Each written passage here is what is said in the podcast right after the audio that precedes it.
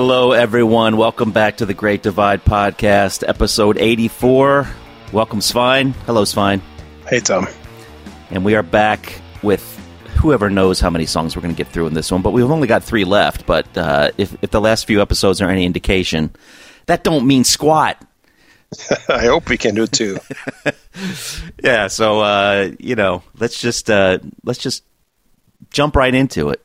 Because if there's one thing I hate about podcasts, it's the podcasts that start out by just talking about all kinds of useless crap that no one cares about in the beginning. Like, uh, what did I do this week? What am I listening to today? What did I eat this morning? It's just annoying. So, um, we've never done that, have we? I think we're innocent of all those charges. Well, I, I will. I will say this, and this is my my one tangent, um, making me a big hypocrite based on what I just said. But I just had a long drive. I drove like six and a half hours somewhere for work uh, last week, uh, one way, and then again back the other way. And I decided to listen to some podcasts on the way, as one would. And um, I, I found some Clash related podcasts. They, they don't do just the Clash, but they had episodes about the Clash, and uh, I thought I thought, well, great, I'll listen to these. This will be great. And one one was like two hours long, so I thought, well, that's good. That'll knock out a good two hours out of the drive. And I got through that. I got through about thirty minutes of that show, and I had to stop. Even with that drive, I couldn't listen anymore. I mean, all these guys did was just talk about nonsense in the beginning, and they kept getting thrown off track and they it was 30 minutes in and they hadn't even discussed a single Clash song yet, and um, I, I they were talking talking over each other. There were three of them, and they kept talking over each other, and it just it was unlistenable. So, uh, so yeah, it made me made me appreciate uh, what we try to do on this show. Does that sound too uh, pompous? I don't know. I hope not. We have such an interesting lives that we need to to stick to the topic at hand. I guess. yeah. So with that said, what I'm saying is I don't want to be like that. So we're just going to jump in to the next song on the agenda, which is another big one, probably. Who knows? We'll find out. Svein's got this one first. So that song is Close Action. That was almost a mini rant. Good for you. That was a little bit of a rant, wasn't it? Setting the tone with a rant. Nice. It was just so annoying. I mean, I just, man, I, I don't care. Just, I wanted to listen to this. You talk about the Clash. I don't care about anything else.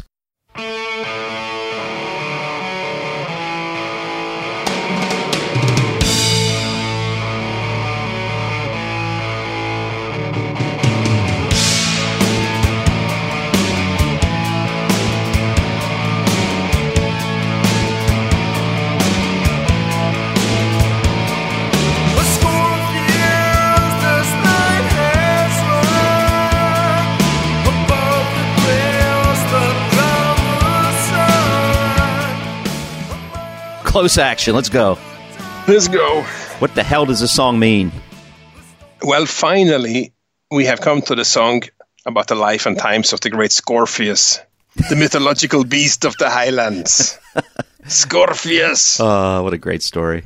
Yes. And uh, we'll get to that, I'm sure. But first of all, just to sort of set myself up a bit, Close Action is a very special song on this album. But by the time you get to the middle of side two of the vinyl and the cassette tape, Close Action really is uh, perfect at that place it has on the album. It is perfectly located. In many ways, I regard this song as the secret weapon of the album, primarily because this is a song of uh, undisputable quality. And I think over the years, Close Action has proven itself. It is uh, one of the best songs on the album, which would mean it's also one of their best songs if this is one of their best albums. So I think Close Action could easily have been a single, but it was never touted as a single. It could easily have been a staple in their stage shows, but it really hasn't been that either. It's actually one of the lesser played songs on the album. Uh, and that's saying something because they do play the crossing a lot in its entirety, which means Close Action is played uh, quite a bit. It's not a rare song, but it's it's also one of the more skipped songs on the crossing. And I remember when they played, for example, um, the Come Up Screaming thing, when they did the Come Up Screaming live album, they played eight songs from the crossing on that one. And Close Action was one I really wanted them to play, and that was one of the two songs they skipped. The other song being uh, Thousand Stars, for those who like to pay attention. Mm. So there is this narrative really coming from all of that going around that this song is a bit of a filler, that it's a lesser song on the crossing, which I think is insanity. But I do see it in discussions all the time. And not too long ago, on the through a big country group, Andy Ingster, one of our favorite bogans, did um, a poll. He did uh, the last three songs on the album poll to find out which album had the strongest end section. And some people said, well, I would have voted the crossing, except close action pulls it down a bit. Actual quote from that discussion, which I think, oh, right, really, you know, there, there, there, might be a song I think a little less of in, in that troika, but close action is not it for me. Uh, so yeah, this narrative exists that it is a little bit of a filler, but also the song clearly has its fans. There are many who are very fond of close action, uh, and I'm clearly one of them. So I, I mentioned I think the song is a secret weapon. Why do I think that? I think mainly because of its undisputable quality, despite the narrative that it's a lesser track. I think um, every album in the history of recorded music would kill to have a lesser track as strong as Close Action. But I think uh, the song's status isn't really a problem for the crossing. I think all classic albums need these secret weapons to truly be classic. If you break down any albums, you have first of all the big guns, the hits, the songs that everybody knows, the singles. And secondly, you have all the additional songs that uh, they may not have been singles, but they have been staples in their live set since the album came out, and they keep playing them. Like uh, songs like Lost Patrol, for example, when it's one, two, three, four count, it's a staple. They play it, and everybody gets into it. But thirdly, you also have these songs that you can refer to as album tracks in the case of The Crossing, this is such an often played album that the album tracks are as well known as the main staples, really. And in fact, they are main staples of most of their shows. But then you have this tiny category of songs that are often left to the side, or more often than others, that are not so often played. But when they come out, they really shine with the same quality. And uh, they feel as great as the others. And perhaps you appreciate hearing it more just because you don't hear it all the time. And that to me is close action. It's such a track of incredible quality of warmth with huge melodic hooks. And it comes, like I said, at a key point on the album. After some amazing songs, but dramatic ones. This is almost a safe haven. It's an oasis of goodness before the album ends more frantically with Fields of Fire and Porrohman. So, yeah, I have a lot of fondness really for close action. So, let's get a bit more into it. Let's look at the demos first. Close Action is not featured amongst the earliest batch of songs we know of. The song first appears in um, a John Brandt demo session. They did a couple of sessions with John Brandt at Phonogram Studios, the first one on the 9th of March 1982. And as we know, this is really early after Tony and Mark joins. They come into the studio, they record a demo tape for Phonogram Records, and that tape contains Heart and Soul, Close Action, and Harvest Home. I am fairly certain that this version of close action is the same that is used on Rarities 4. It's a very interesting version, uh, especially as it still retains some of the keyboard stylings that Stuart uh, brought with him from the Skids days that they would leave behind ahead of the Lillywhite album sessions. But that's still here in this version of close action.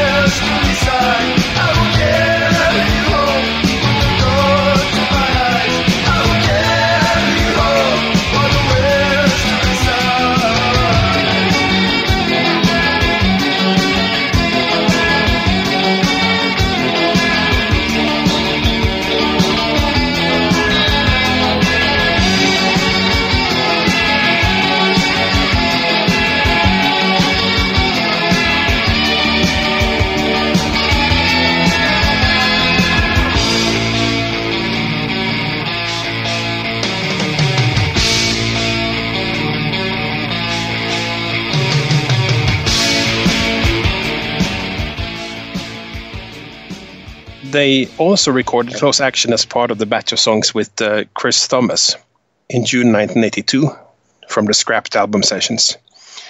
And we finally got to hear that one, uh, the Chris Thomas mix, included as a bonus track on the 30th anniversary 2 CD deluxe edition of The Crossing. Uh, it is on CD2. It is the version listed as previously unreleased. It doesn't say Chris Thomas there, but the previously unreleased is the Chris Thomas mix. Yeah.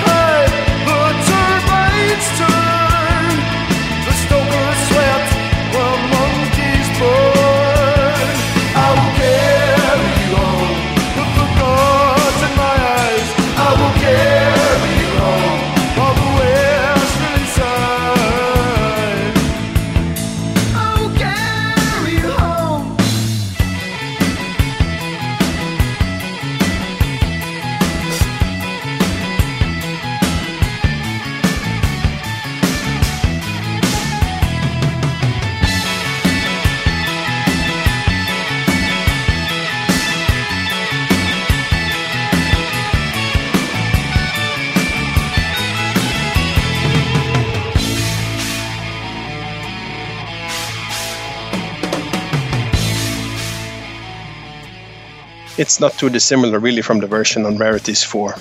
They didn't change uh, a lot of arrangements, which might which might have been part of the problems with those sessions. Really, things weren't looked at close and changed as needed. Later, we also have some interesting radio recordings of Close Action. They performed it on both the Kid Jensen show in August 1982 and on the John Peel show in February 83 and these have uh, been released on the BBC box set and earlier again on the Radio 1 session CD, which is the one with the yellow and dark brown stripes that we have talked about many times. It is the only song played on both of these. They play it both on the Kid Jensen and the John Peel sessions.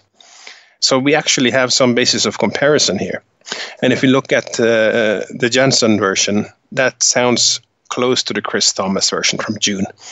And there's really only two months between them, so that wouldn't be strange it's very noteworthy in a couple of things. I mean, one thing that always stood out to me like a sore thumb was the the clash on the cymbal in the beginning during the guitar intro.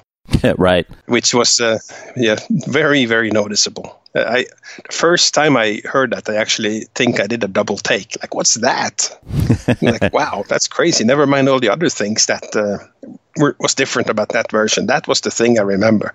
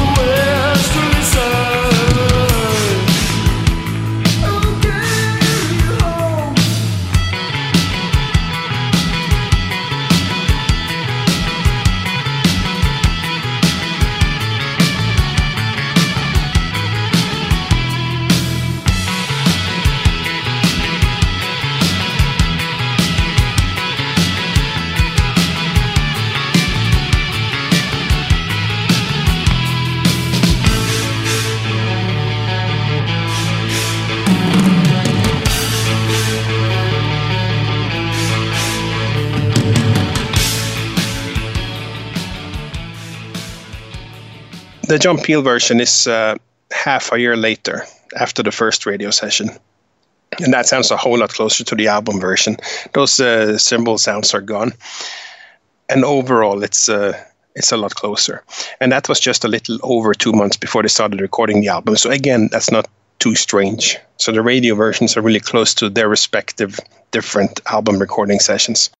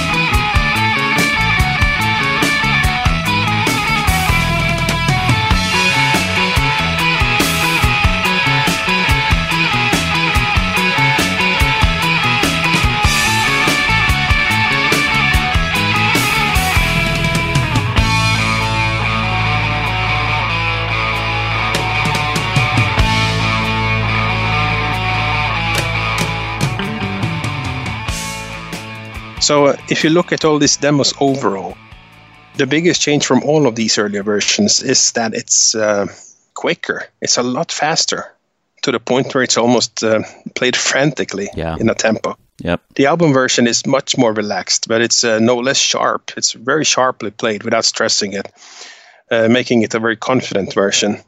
But all those demos, they really are playing it along.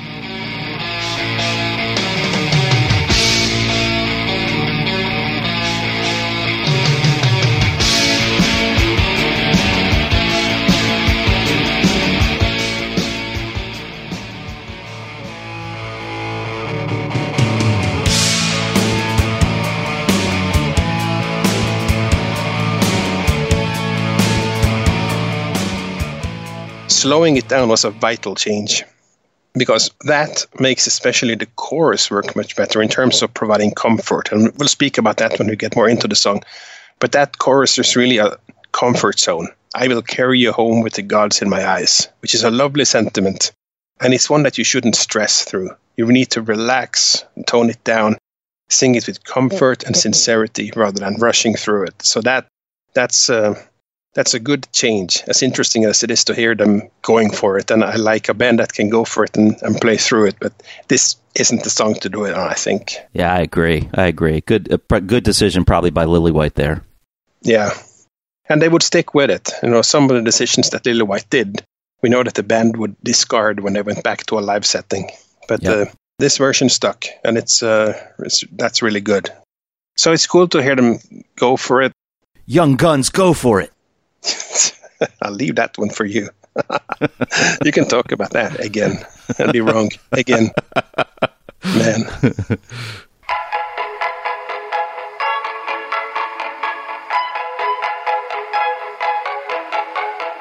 Okay, so we do have a lot of quotes also for this song. I'll start with Tony's comment from his track by track comment along from 2006, where he went through uh, all the songs on the album.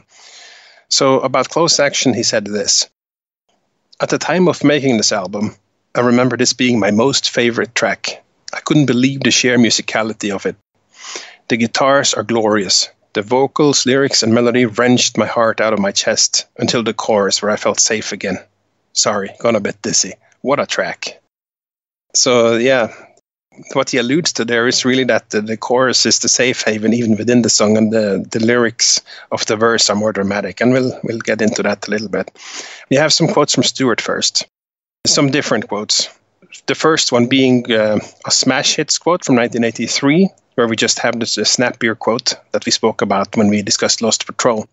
This time he says, "It's about families who get split up because of work, going to oil rigs," which is an interesting comment.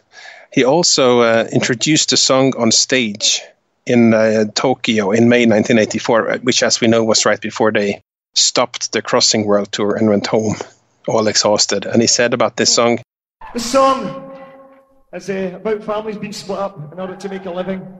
So um, that's um, interesting. These comments uh, certainly harmonize. The families being split up to go to work, split up in order to make a living. And then you can take the oil rigs or you can apply it to many other things as well. The title of the song is very interesting. If you look at uh, Tim Barr's liner notes from the 2012 remaster of the album, he writes there that the title of the song was appropriated from Alexander Kent's maritime thriller Signal Close Action, which Stuart was reading at the time. This is a book that I actually debated a bit with uh, Andy Inkster.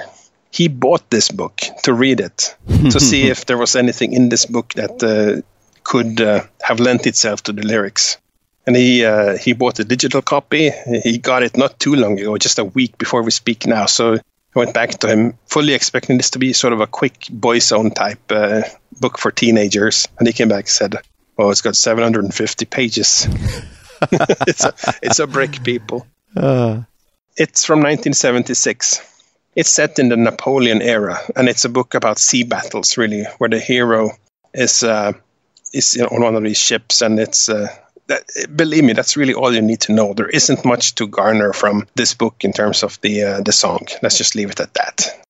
But uh, one thing you can learn from the book is that uh, the signal of close action, or signal close action, which is the title of the book, is the flying of a flag to warn or communicate with other ships that the ship it is flying from is under heavy fire or involved in battle at close range.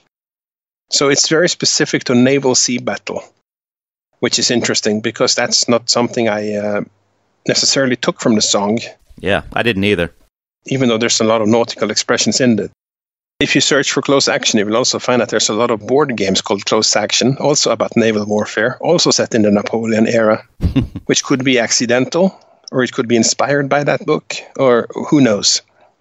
I'm not going to take that all the way home, people. My, my take is not particularly based on the Napoleon times, but the references to nautical battle are nonetheless interesting, so there you have it for that part. Diving a little closer to the lyrics, just like Lost Patrol, Close Action is a song title that isn't used anywhere in the lyrics of this song. And like I said before, this is something I I used to marvel at when I first looked at the album and was reading the liner notes and uh, noticing that wow, this title is appearing from nowhere and uh, certainly isn't in the song. And especially when titles are lifted from a part of the lyric that seemed not to be an emphasized or highlighted part of them, which is true for some other songs. But uh, we know now, of course, where the title was uh, taken from. And it is a nautical thing related to battle. And as we can see from uh, from these lyrics, Stuart used a lot of nautical terminology in the lyrics of this. The first verse, in particular, of Close Action, uses a series of nautical terms. But the interesting thing is, it is not used really in boat context. It describes an intercontinental journey by aircraft, not by boat. And uh, I uh, had a feeling at the back of my mind after Tom had done episode two, where you said, and um, believe me, I couldn't have said more at the time. I think you said something like you didn't quite understand what the song was about, but you felt what it was about. And I thought that was actually a beautiful way of phrasing it. But after that episode, Colin Dawson wrote in to the uh, podcast. I've got his email ready too. you can close it now because it will be exploited heavily. But but he wrote in to explain the terminology of the first verse in the song, and um, that was handy now because I didn't have to do the research for it. So thank you, Colin. And as you can all see, what this means is that nothing is thrown away that you send us. It all goes into the bank, and you never know when it will be pulled out.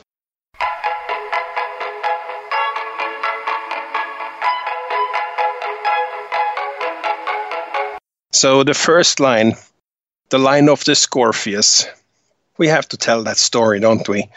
we have uh, it actually told by both Bruce and by Tony. and I think we should bring those people back to tell that story. So why don't we do that? But there's always you always get stumped on something. You know, you know, you always think, oh, it was that he said that, but in actual fact, he didn't say that. I mean, Right. we, we, we, I mean, a classic example was uh, we had a guy. He's no longer with us. Big big guy that used to look after us called uh, Joe Seabrook. He used to work with um, Keith and Ronnie for the Stones. He used to look after them. and he turned. We were sitting in the bus one night, and Big Joe was sitting there with a couple of drinks and playing cards and whatever. And he goes, he goes, "What's a Scorpius?" and I went, oh, Stuart's looking at me, and I'm like, Stuart, what? He goes, what is a Scorpius? Is it some sort of mythical, mythical sort of minotaur or a creature? And Stuart's going, what song's that? And he went, you know that song, you know, is it Close Action? You know, a score of years, blah, blah. And he thought it was called a Scorpius, a Scor- because of Stuart's accent. A Scorpius, do do do do. It became part of our dictionary. Ah, Oh, that's so funny. here comes a Scorpius. You know? I mean, the reason Big Joe said that Scorpius is because he'd, he'd asked Stuart about what's this Porroh Man thing, you know? And then Stuart kind of explained to Joe it was like what, an H.G. Wells short story, Pollock and the Porroh Man, about some sort of African witch doctor thing. They just assumed that, you know, Porroh Man, well, Scorpius, it must be the must be from the same book. It was it, the story. It came from the guy who used to be Stuart's minder when he was a pop star. Okay. A guy called Joe Seabrook, who Oh, used, that's to be, right. used to be Keith Richards' minder. Oh, wow. When the Stones weren't working, he came to work with us because he he, he liked us and he loved Stuart. And uh, he kept saying, "Who Stuart? What's this fucking Scorpius?"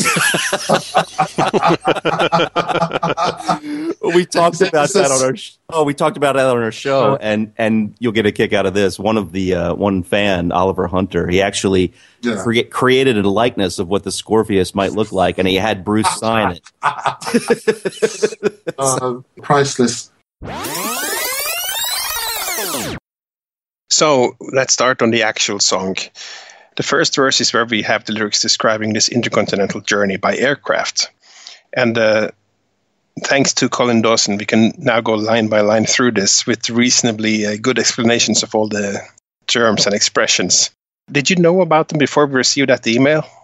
no um uh, some of them i did like stokers i could figure out but monkeys i i never had any clue what that was about and uh and i've heard various interpretations since colin's email but um colin's uh seems as good as as any it certainly makes sense Yeah, I mean the monkeys were as uh, as weird as the scouts in the stairwell for a long time. Really, Yeah, they really was. As a kid, I had to take it at face value. Literal monkeys. they are flying with monkeys. It's another Chester's Farm yeah, type of song. Yes, some radioactive exploding monkeys that are dropping on people. Yeah, yeah. Something like that. But no, it's not as dramatic as that.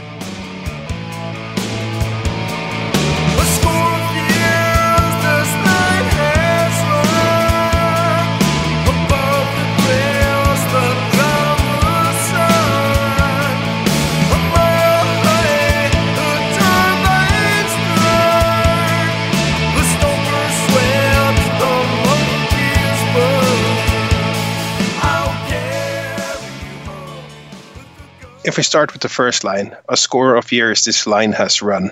That really explains how long this airline has run. A score is an old British expression for 20. So basically, what this says is this line has run for 20 years. And line was a term used to describe a shipping company, like the White Star Line that owned the Titanic, but in this case, it's an airline. Then you have above the crests that drown the sun. The crests could be waves, but the crests that drown the sun are clouds. So the airliner is flying above the clouds. And um, as Colin says, that's an interesting use of the word drown, which continues the nautical theme. The next line, a mile high, the turbines turned. An intercontinental airliner cruises at six or seven miles high, so when it's a mile high, the engines will be working hard to get the plane up to cruising altitude. And turbines are used in ships, but in this case, they are jet engines. And the next one, the stokers sweat, the monkeys burned. In nautical terms, a stoker is the person or machine that feeds fuel into the boiler, but in this case, it would be the pumps feeding fuel into the jet engines. And uh, our mythical monkeys. A monkey is a slang British expression for 500 British pounds sterling. So the fuel pumps and the engines are working hard and burning lots of fuel, which means they're burning lots of money. So this really talks about the uh, intensity of how the how the, the fuel is pumped in and the speed at which it's pumped in. so it's really a, a very technical first verse. Uh, the first verse is all about the actual craft that carries people to their destination. And each verse is about something different. And in turn, as we take as we go into the chorus, that means the chorus have somewhat different meanings too, even though they have the exact same words. I'll carry you home with the goods in my eyes. I'll carry you home all the westerly side. I'll carry you home. I will carry you home with the gods in my eyes. In this context, after the first verse, gods are in the heavens or in the sky. So the aircraft is flying very high in the sky when it's, uh, when it's that high. And uh, also, the chorus is sung in the first person later I will carry you home. And then you can wonder who is the I? Is it the ship's captain? Is it the returning worker? The sea, the ship itself, or the airplane? Many things it can be. I think in this first uh, verse, it is probably the craft itself. The first verse is all about the craft and the technicalities of how it runs and how it transports and how it carries you safely. So it's natural to have a reflection on that for this. As the chorus goes on, I will carry you home while the westerlies sigh. The westerlies are the prevailing winds, which were important to sailing ships but equally important to high flying airliners. Depending on which way you are traveling, they could be a headwind or a tailwind or a crosswind. In this first chorus, it's about the effect the wind has on the flight home, but in subsequent choruses, the lyric had different meanings. So that's really the first part of the song. It's about really the transportation, about the machine, and about uh, the act of being transported by it. It gets a little bit more personal in the remaining bits of the song. So let's look at the second verse.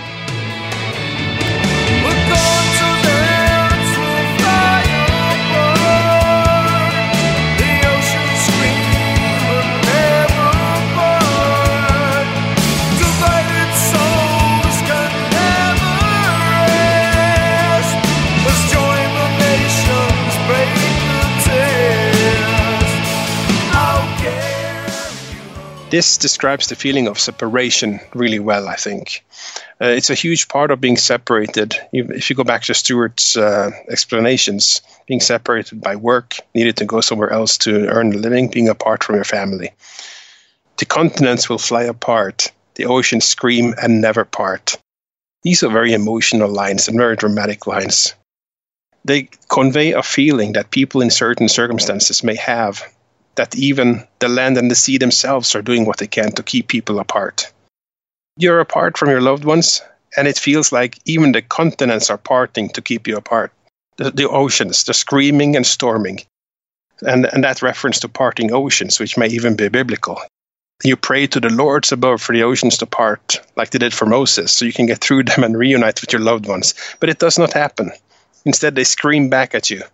And um, the circumstances seem rather extreme in the opposite. The divine powers are making things worse rather than helping, or the elements are making things worse. So, um, the separating of continents, uproaring of the sea, and bad weather, these are not good traveling conditions. So, yeah, you're kept apart, and it, it, they're all working against you. You're, you're putting your emotions into the natural forces here, and not for the better.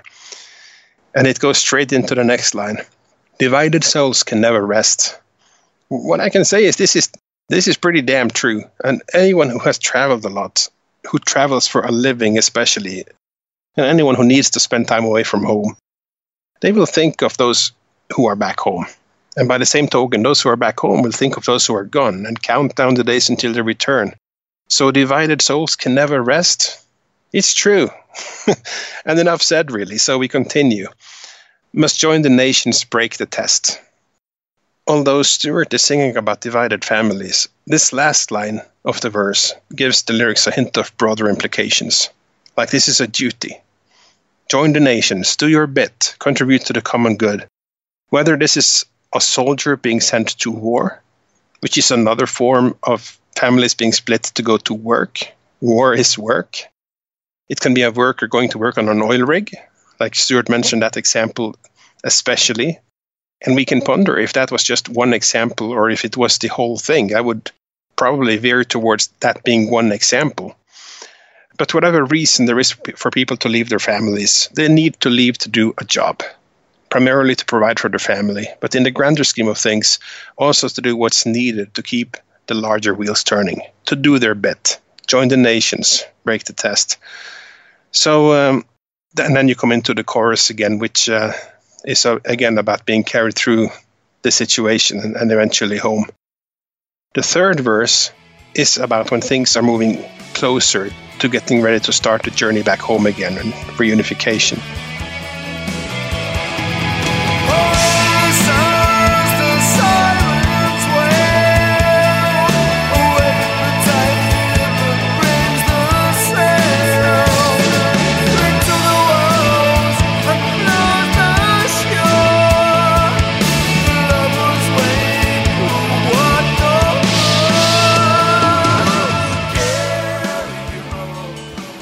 Are many meanings you can put into this. What I think of is really it's about the anticipation of a reunion, where we are waiting for uh, the time to be right to go. Especially if there's a countdown. At that hour, we will fly you home from the oil rig. We will uh, your your plane will land on on your home soil where the family is waiting, or whatever situation you have. So the sirens wailing, which usually is a sign of alarm, but also I know it can be a takeoff in certain situations, especially the oil rig to fly you home, and uh, you wait for the tide that brings the sail. You know, again, transported home. Cling to the wall and close to shore, being mad with anticipation. You're getting close, you're climbing walls, you're getting closer, and someone is waiting and you can't wait. Uh, and the lovers wait who walk no more. That is the line that gets me in this whole song almost. Because that line illustrates that sometimes the wait takes a very long time. The line says, The lovers wait that walk no more. Whether that is meant to illustrate old age, they, they are literally too old to walk, that an accident happened, that this assignment or mission or whatever lasted so long that people no longer have full use of their legs, or even the wait lasted the rest of someone's life in some cases. Maybe they went through hardships of their own head accidents or were, were victims of some attack. It's all possible. It's all possible, and that's kind of a heartbreaking notion to end the song with. That someone could even be gone. Lovers wait that walk no more. They could be gone, no longer here.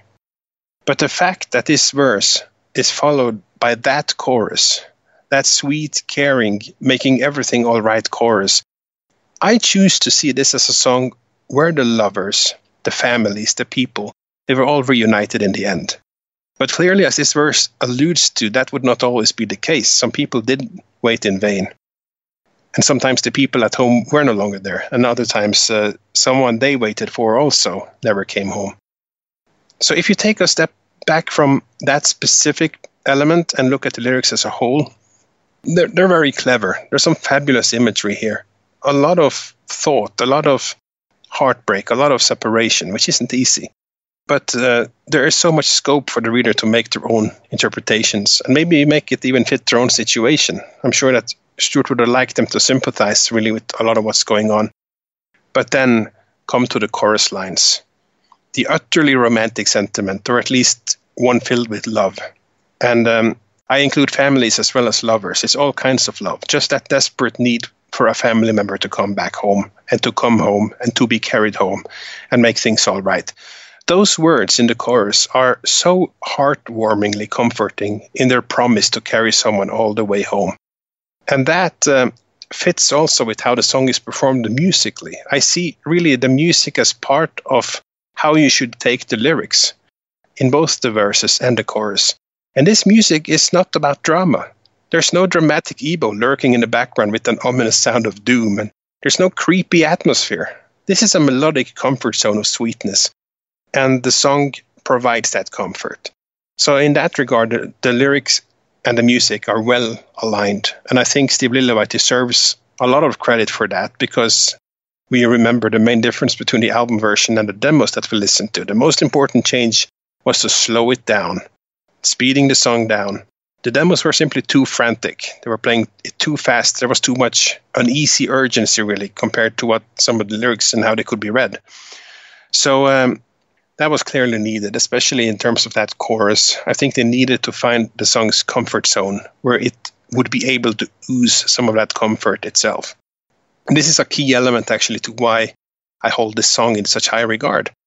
The demo versions were racing along to such a degree that I never got that feeling of comfort. Uh, actually, that's losing a lot of the song's potential. So, yeah, kudos for recognizing that and really adjusting the song accordingly and tapping into that oasis of sweetness in a huge, huge way. So, having said that, when listening to all the demos in preparation for this and then going back into the album version, it's so noticeable, so extremely noticeable, just how much slower that album version is compared to the demos. So if you come out of a demo and then go into the album version listening, it's it's almost like whoa, this really feels super slow in comparison. Yeah, I, had the same reaction when I was listening. Yeah. Yeah, Yeah. it's it's so noticeable. They really slowed it down, and that's um, that's when I thought, all right, this change is actually huge. But if you don't listen to those demos first, that's really not a problem, and it's really just the transition that is noticeable. It's not that it is a problem at all, but um, Right. once they get into the vocals, especially, then you notice it immediately. The, singing is much more emotional. It's at a much more comfortable pace, and all of that is lacking in the demos.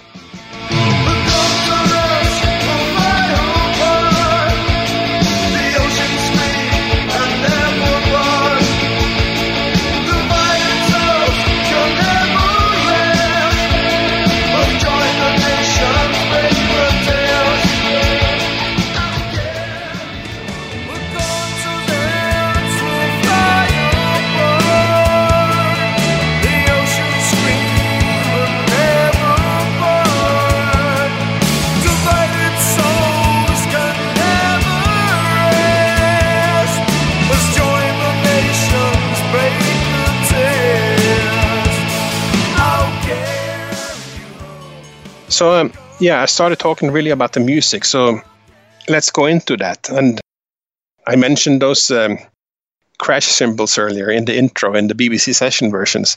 I never really noticed those before I heard that. But when you listen to the album version, they are there too. But uh, them moving that sound into the choruses from the intro was uh, a good move. It fits better there, and there's enough other things going on in the song that it doesn't really make you do that double take that I did initially. I'll you home with the goods in my eyes. I'll you home all the way through the sun. And that's a China cymbal, by the way, if anyone's looking for specifics. I love the China. Mark uh, used that a lot. I always love that sound. Is that the splashiest of the splash that Mark uses? Yeah, it's like a. I mean, I'm not a drummer, but so some drummers might laugh at me. But it's sort of like a glorified splash cymbal. It gives like a big crash, but it doesn't resonate like a regular cymbal would. You know, if you crash a regular cymbal, that sound will will reverberate for a while, like shh. Whereas the China cymbal just like psh, psh, just like that. You know. It's noticeable, but Yeah. I think uh, moving that sound into the choruses from the intro was uh, a good move. Yep. And most songs on the crossing have instrumental breaks with melodic guitar parts, and this song is really no exception. And they usually have the place of the solo. And I, I have to say, I love those guitar parts that come in after the first chorus, really, that stretches into the second verse. Really lovely uh, lines. And they become part of that oasis of goodness that really extends from the chorus and into that whole next section because of that. It's a good continuity.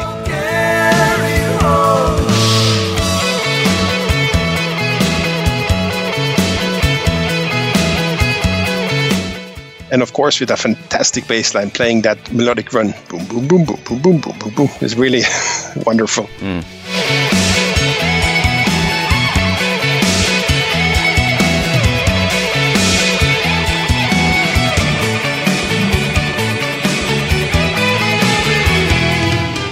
That that is a magnificent moment on not just this song but the album. That is Yep. really a melodic pure gold pure gold melodic pure gold that section of the song There's another lovely guitar break after the second verse and chorus, and that is a more harmonizing layer of guitar.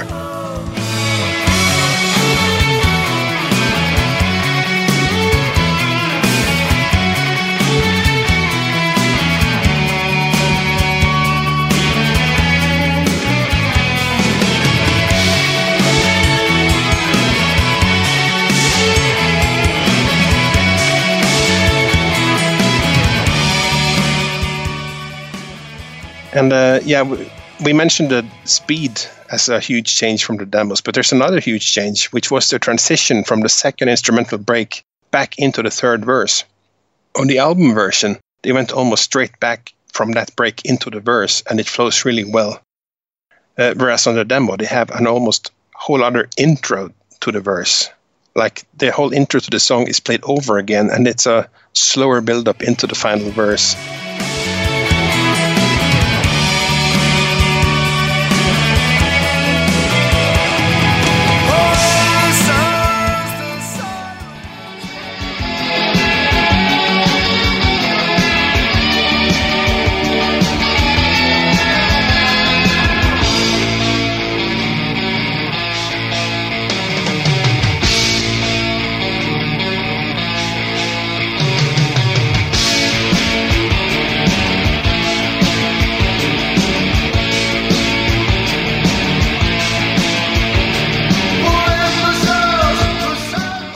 So they got rid of that, and that did a lot to uh, the flow of the song, I think. Mm.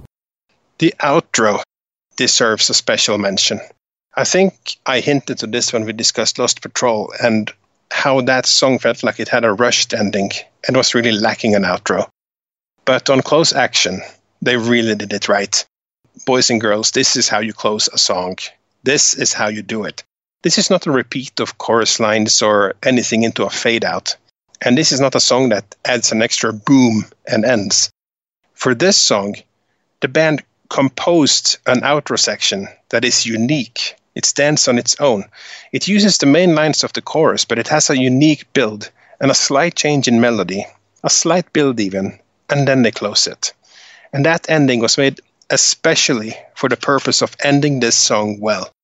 Such a well placed effort, and I, I love how this song ends, and especially as it adds something to the narrative as well. That they have uh, ended the song with the lovers who walk no more, and I'll carry you home, and they add that whole section of loveliness. Never mind the lovers that walk no more. Never mind the roaring ocean and the changing continents. At this point, we get the promise one last time: I will carry you home. Yeah. It, it is lovely. So it is beautiful. heartfelt. It beautiful melody. It comforts the listener, and it just lands the song so well.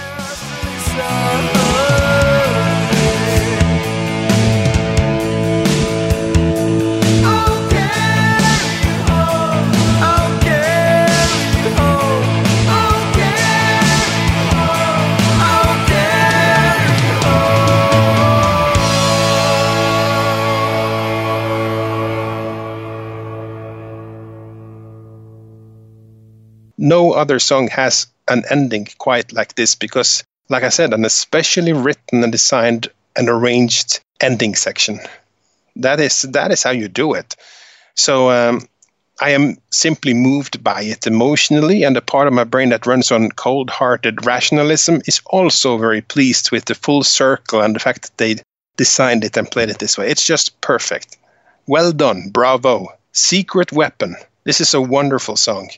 So, if all's well that ends well, then certainly all's well in this case. Mm. Yeah, I will. Um, I'll try to wrap up so we don't spend as long on on these songs as we did the last couple.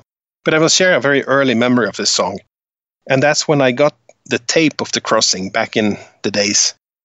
It didn't include the lyrics, so I didn't spend a whole lot of time trying to decipher everything. And in, in any case, my English skills were what you could call emerging Hmm. in, in those days, so it probably wouldn't have mattered.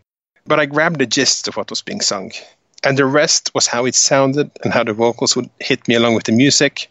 And then you have the chorus. So I would never have known all these nautical terms or all these other things. But the chorus was easy to understand. So you would have, I will carry you home with the gods in my eyes. That is very, very clear. And even back then, I thought this is such a lovely and touching sentiment, and it's not soppy at all. It's really heartfelt. And I was convinced that uh, that Close Action was a love song, and that the chorus of that love song had one of the most beautiful sentiments ever.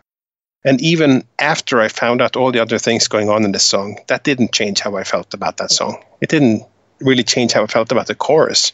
It's still about being carried home to loved ones, perhaps not literally there and then or in someone's arms, but by airplane or boat in perhaps more dramatic circumstances, but it still taps into the same thing. And that sentiment will forever remain touching to me, and those words will always remain some utterly lovely ones.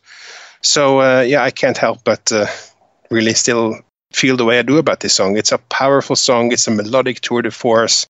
It's a it's, you can take a deep breath and relax and be comforted by this song at this point in the album before we all get energetic and dramatic again. And uh, yeah, that that's all the hallmarks of a great song to me. So yeah, this this is a huge one for me personally.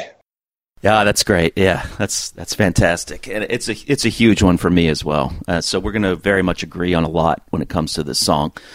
Um, so that said, I mean, uh, you covered a lot of that stuff well. I, I do have some things that I think can add to that, uh, not just repeat what you said. So I'm going to try to avoid repeating things and add some some of my own perspectives to this. Um, and I'll start with the lyrics as well. Uh, just, just to start with my own initial feeling about the song uh, when I first heard it, and for many years afterwards. I mean, for me, and, and Colin, I'm gl- glad that you mentioned Colin. I was, as I said, I was going to mention him as well. So Colin wrote that back in 2012. So Colin, if you're still listening, thank you for that. And yes, we still keep everything. We still look back at things like this, and it was a it was a great email. But the one thing that it really um, that really hit me was he he even told me in a follow up email. He says Stuart used a lot of Fife Scottish nautical terms in his lyrics, many of which a lot of Brits might not understand. So I can imagine the difficulty that Americans would have trying to decipher some of his lyrics. So uh, when I first heard this song and I saw the title Close Action, I had no clue it had anything to do with uh, naval battles or, or nautical terms, really. I mean, I recognized some nautical terms in the lyrics, but what what I thought about the song for many years was that it was a military type of song, and of course, you know, naval battles is militaristic, but close action. I did understand the term action as meaning combat, so you know that was a familiar term. Action is combat. Have you seen any action? You would all, often hear soldiers ask each other. So I understood that as being combat, and close action being something that was nearby. So when I first heard the song, I used to think of it as a soldier carrying another soldier, possibly a wounded soldier, carrying him home, whereas home was a metaphor for, you know, maybe back to safety or to to uh, a hospital or something like that. So for many years, that's how I looked at this song. But one thing that's really hit me about this song, um, you know, recently, and, and and really borne home in the research that was done for this the, these episodes, and it's made me look at the song in a completely new way. This song to me is about Stuart's father. Not the entire song, not 100% of the song, because you can never look at these songs and say, well, it's completely about that. I mean, Stuart used many different images throughout his songs, but there were oftentimes many overriding themes and overriding um, muses, I guess you could say, for a song. And I think this one was Stuart's father and the relationship that he had with him growing up and and not only that, but also the what was happening now with Stuart and his kids. Because remember, at the time of these songs and the time of the crossing, Callum had just been born, and Stuart has said, and we'll get into this in the next song, that that being a parent really changed his perspective on so many things. And um, I really believe that this song is a precursor to Tall Ships Go. I think this song is right just completely intertwined with Tall Ships Go. And I'm excited about feeling that because it, it really makes me think of both songs in a different way. And let's remember that would often introduce this song about families being split up because they had to make a living. Families being split up so that someone could make a living. Um, and also long journeys, he would say that as well. So that's going to get back more to the Stuart personal aspect of the song. But Stuart lived this. His father was gone for many, many years and, and long stretches at a time because he had to move out of Scotland to find work. So Stuart lived this throughout his life. In fact, I want to read some quotes um, from some early articles on the band that really give a lot of uh, context to this. So, you know, I don't think Stuart was just writing this out of things that he witnessed with other people. Stuart was writing this based on what he experienced as a boy with his dad never being home and the pain of that. When you get to a, a song like Tall Ships Go and you read that heartbreaking and hear that heartbreaking line, why must it always be dreams when your voice calls to me? You know, just a heartbreaking line of a, of a son who wants his father in his life. That's what this song is about too close action. So here's an article from, from uh, rolling stone back in 1983 it says stuart adamson looks up from his plate of crispy shredded beef. There's a glimmer in his narrow almost lidless eyes. He says he has some good news to report his father is due to return home to scotland after having spent the past five years in shanghai shanghai we were on the dole together stuart starts to explain I saw this advert for a job overseas, gave it to him, and off he went. He was a shipbuilding engineer over there. He built something like 150 ships. Adamson's father's always had a bit of the old wanderlust about him. In fact, despite his parents' Scottish background, Stuart was actually born in Manchester, where his dad was working at the time. His family moved back to Scotland when Stuart was about six months old, but thanks to a 20 year stint in the Merchant Marines, notice that, 20 year stint in the Merchant Marines, Stuart's father wasn't around the house too much. I used to get up and put the fire on in the morning and get my sister ready for school because my mom was always working at her job in an electronics factory, Stuart says. And when she came home at night, I'd have the dinner made. Now, where does that 20 years come into play? Well, the whole, the, the, the first line of the song, a score of years, 20. Is that a coincidence? That's a time that his dad spent in the Merchant Marines, uh, the time where he was away from the family most of the time. I find that fascinating. So, and then we get to a certain chemistry. Um, Stuart talks about his his uh, childhood with his dad, and he says, "My father started off as an engineer in deep sea trawlers. We were living in Crossgates then in a one bedroom miner's house in a row. He was away from home a lot. The earliest recollections I have of him is coming back from sea, and he used to bring pennants from all the places he'd been, and I had a whole wall of them in my room. It was mainly my mom and her mother that I had the most contact with at that time because my dad was away working so much. There really wasn't the scope to earn a decent amount of money locally, so I think that's why he went to sea. So there you have it. You know, Stuart lived this life that he's singing about in close action. He saw what it did to his own family. Now, I'm not going to sit here and say that his family was destroyed over it and, and broken up over it, but it clearly had a huge effect on him. I mean, he would write two songs about about it on the first two albums, and and in many respects, you know, they're heartbreaking songs. Even though I think "Close Action," as Svein alluded to, is a much more comforting song in many ways, and is not necessarily a, a, a sad negative song, but there are still so many bittersweet moments in it. And and then "Tall Ships Go," I've always found to be just a heartbreaking song about this love for his father and this desire, this intense desire to have a closer relationship with him. And even in that quote where he talks about putting the pennants up in his room that his father would bring home, I mean, you really get the feeling that he really, really missed having his father there with him. So the, the heart of the song is based on Stuart's own experiences as a child. I think it's also a lot about Stuart's own issues with this as he had become a father. I mean, just think about this. He'd now become a father. He'd had this life where his own father was, was rarely at home in his formative years, and he had to grow up fast. He had to do a lot of things that, you know, normally a kid might not have to do as far as, you know, from a responsibility standpoint.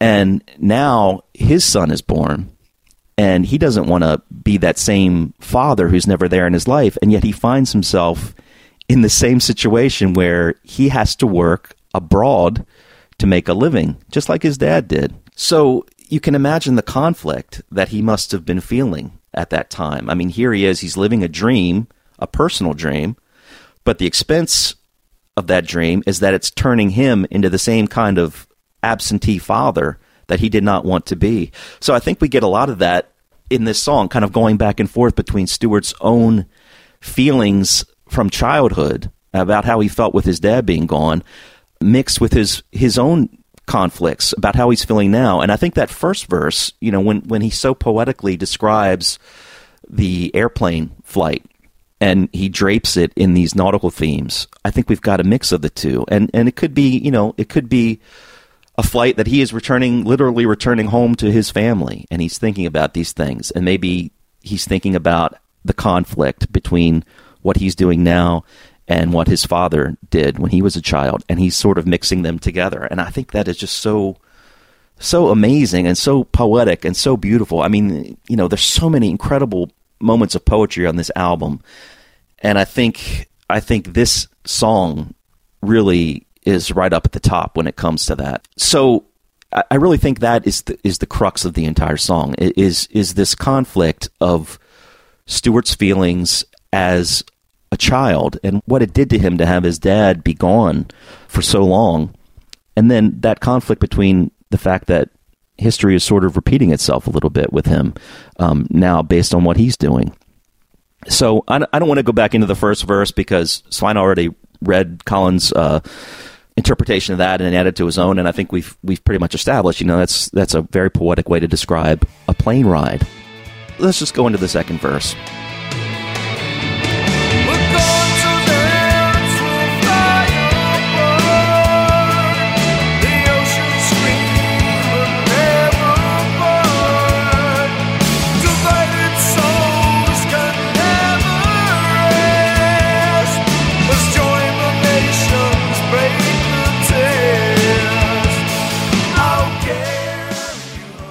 Okay, um, I think Svein covered that really well in that this really talks a lot about the sense of, I think, the sense of distance that you have from someone when they're gone for long stretches. I think uh, children of of soldiers and people in the military feel this way as well. It, it feels like the continents are just are just gone. You know, they they fly apart. They're so far away.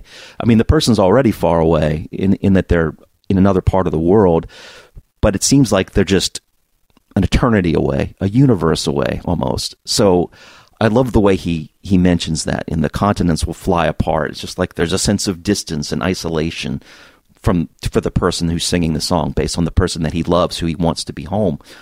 Um, and I'm glad you brought up the biblical reference because I was going to do that too. I mean, I think that's so beautiful. The oceans scream and never part. Eh, You know, and, and the interesting thing about the biblical reference when Moses parted the Red Sea is that he did that. He parted the Red Sea so that the Israelites could go home, so that they could find a path home. And here we say the oceans scream, but they don't part. You know, there there is no way home. And again, back to that sense of of longing for the for the loved one to be with him, to be home. Now, the divided souls can never rest, must join the nations, break the test. That's that's kind of a tough line. I think I think the join the nations here is I used to think about it also as being people join with the nations, like they become part of the nations and sort of this big collective. But I think I think really what that refers to more is kind of a play on what we already saw with the continents flying apart. Now he's saying let's join the nations, bring everything closer. Break the test is more is kind of a way of saying break the cycle, I think. Break this cycle. Join the nations together. Find situations where people don't have to travel across the world in order to provide a living for their for their kids. I see that happening a lot where I live. There's there's a high population of uh, Mexican uh, immigrants here, and in fact, I a quick tangent. I go to uh, quite often at at lunch uh, when I'm on my lunch break at work. There's a Subway restaurant nearby, and I go to Subway and I get a sandwich there. And I go so often that the people there know me and they know exactly what I'm going to order when I come in. And I've kind of struck up a relationship with uh, a couple of them, and, and they're they're immigrants. They're from Mexico, and um, one of the women that I was started to speak to, you know, she told me that a couple of her kids are still in Mexico, and she's here, and she's earning money um, along with her husband, and they have one other kid who's living with them, and then the others are still in Mexico, and they're trying to earn money so that they can come over and they can bring them together. So, you know, this is not an isolated thing, obviously, that happened in Scotland. This happens all over the place. And you can imagine what that must feel like, you know, for a family to, the only way that they can really provide and, and create a better life for themselves is for the family to be separated. And while that might provide a living and it might provide them the monetary things that they need to improve their station in life, the damage that that, that, that does on other levels really can't be overstated necessarily. So, anyway, I get the feeling that that, that verse eh, relates to that. You know, that much join the nations. His idea of, you know, we've got to somehow figure out a way where this does not have to happen. You know, you could say, well, maybe that's a naive thing to say because there are situations where there's just no other choice for people. But I think there is some naivety in this song, but it's but it's purposeful. What I mean by that is I think at times we're hearing this song and hearing the lyrics from Stuart's childhood perspective. And sometimes that's how I take the chorus, especially when it comes in the second time. You know, I will carry you home with the gods in my eyes. I will carry you home while the westerly sigh. I mean, these to me are the most beautiful lyrics on the entire album. And among the most beautiful lyrics that I think Stuart ever wrote, they just move me so deeply. And and I think that you can look at this chorus in a way, especially in the second verse, when when you start to get more of that childhood perspective of Stuart's uh, relating to his father being gone. You know, sometimes kids will say things that they couldn't possibly do. For example, you know, I've talked with my own kids when they were really little about things, and I remember, I think, once talking about like like the scenario of someone coming up against a bad guy. If a bad guy was going to try to rob me or something, and the kid would say, "Well, if anyone ever tried to do that to you, I would I would fight them, and I would destroy them, and I would save you, and I would beat them up." I kind of get that feeling with this chorus in a way, like the child he's saying, I will come get you, Dad. You know, I'm going to come get you and I'm going to bring you home. I don't care what it takes. I'm going to come get you and and bring you back home to me because I need you here. I want you here so badly. Even though it can't happen and even though the kid can't do that. I kind of get the feeling that it's, you know, almost um, the kid imagining this, uh, just sort of envisioning this in his head. You're making it sad now. Stop. I know, I know. I'm sorry. Um, you know, but that's that's the way these songs seem to be, don't they? I mean, they. Not this one. Not this one. Well, you know, You, you can ha- you can have all the others. Well, you know, the good thing though is that it, it does. It's not a completely bleak situation because his dad did come home, but um, it's just the reality of what he went through, and I think he's he's just trying to explain that in the most optimistic way that he can. And I don't think it ends on a on a bad note. Really, it's just it's just a tough situation that he that he dealt with. And then we go we go to the final verse, and I think there are some things I can add to this.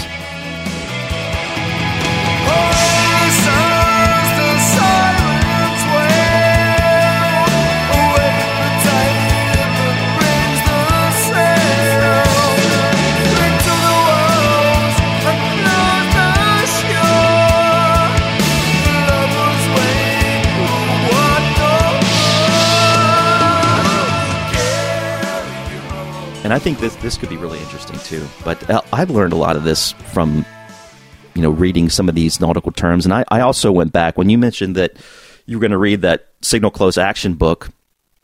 Did you read the whole thing, by the way? Andy read it. Okay, I didn't read it either, but I but I did do uh, I did open a PDF of it and did like a word search for the word action and close action just to see, and I wanted to see what kind of context it was used, but. Uh, you know, I, I did learn some other things too, and that I think apply to this verse. For endless hours, the sirens wail, await the tide that brings the sail, cling to the walls and close the shore. The lovers wait, who walk no more. First of all, I think you could take sirens here to be a couple of different meanings. First of all, you could take it as as the the obvious meaning, the literal meaning, sirens, and that's a perfectly good explanation because ships did have sirens on them. Um, it, it not maybe not ships in the in the Napoleonic War period, but certainly in the in the later periods, in the World War II periods, uh, ships had sirens and they made different sounds to uh, express different things. And there were actually sirens that that would ring to uh, to let people know that they were the, the ship was about to be joining in combat. And in fact, my endless research actually led me to some MP3 files of actual ship sirens. Let's play one of them now, shall we?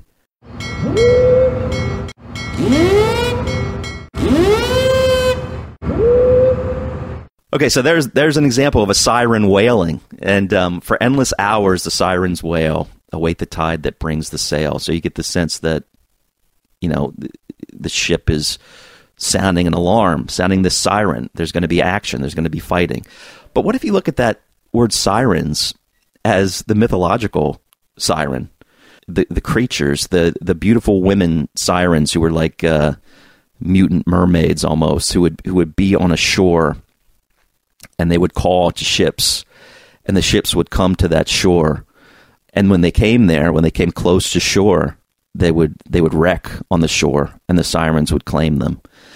And if you look at it from that perspective, it's really interesting because you, you get the feeling like uh, the sirens could be luring people to come to this other shore for the promise of a better life, for the promise of making a living.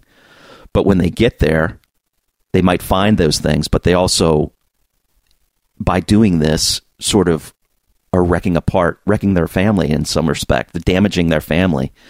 Um, so I think that's an interesting way to look at it too. Whether or not Stuart was thinking about it that way, I don't know. But um, when we get to cling to the walls and close the shore, this this really is certainly metaphorical, but it's also based in nautical terms. Cling to the walls and close the shore are nautical terms that would refer to how a ship is sailing as they come close to a shore. Close the shore. I used to think of it as shutting the shore down so that there could be no access to it.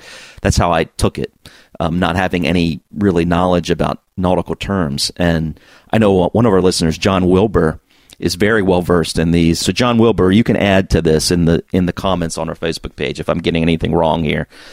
Because my I'm very much a layman, but when when boats when someone says close the shore, that's like a command to the captain to get close to the shore, sail close by it, um, without getting dangerously close where they run aground, and cling to the walls means clinging to the sea walls, the sea walls of a shore.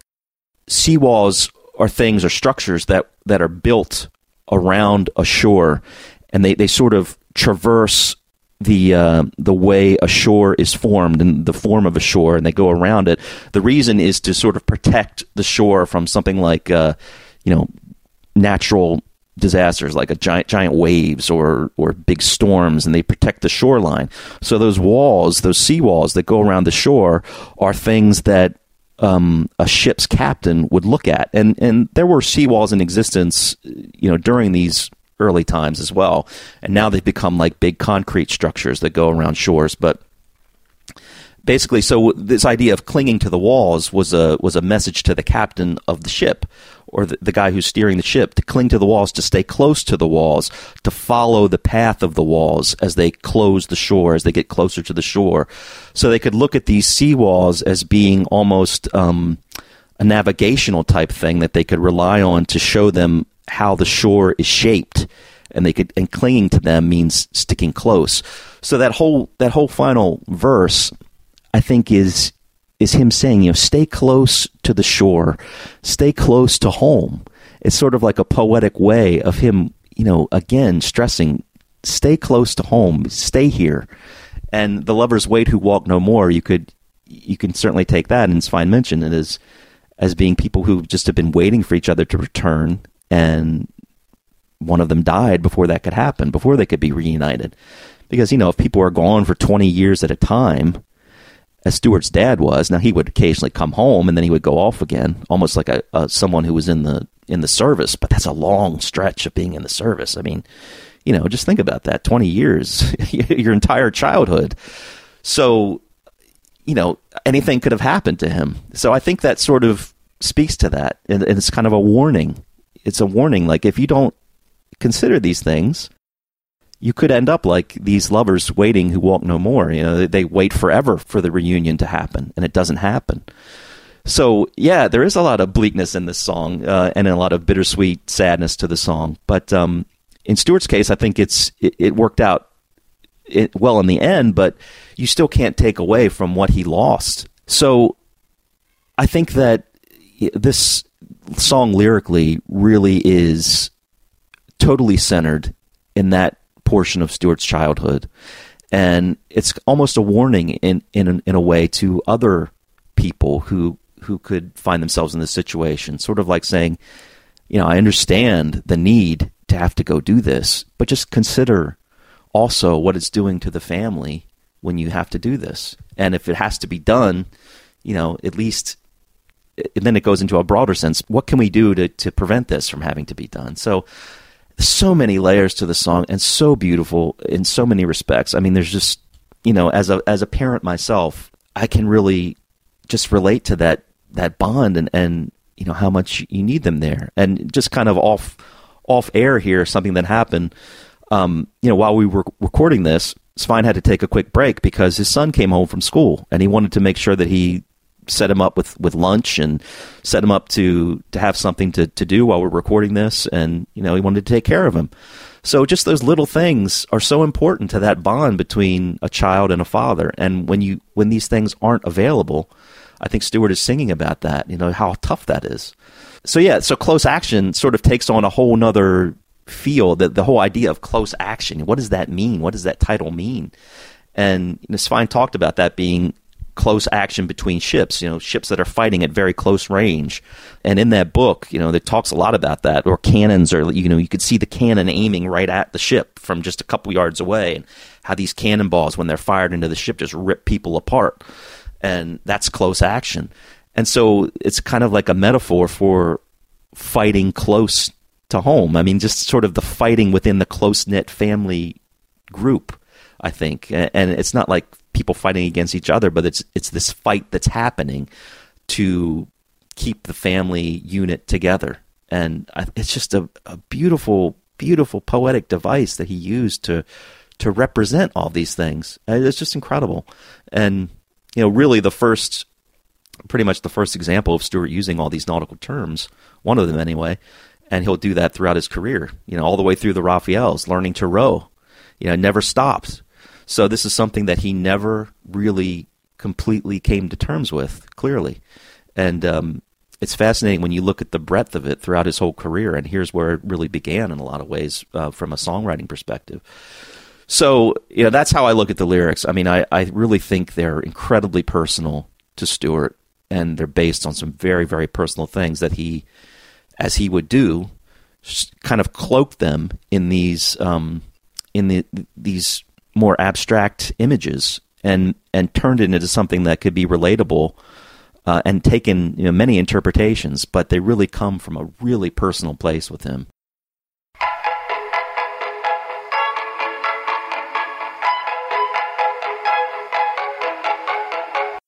So musically, Svein already mentioned the slowing it down. I'm not going to bring that into into play again. I think that was a really good idea as well for the song. I totally agree that it it makes the the sentiments of the song um, stronger, and especially that chorus.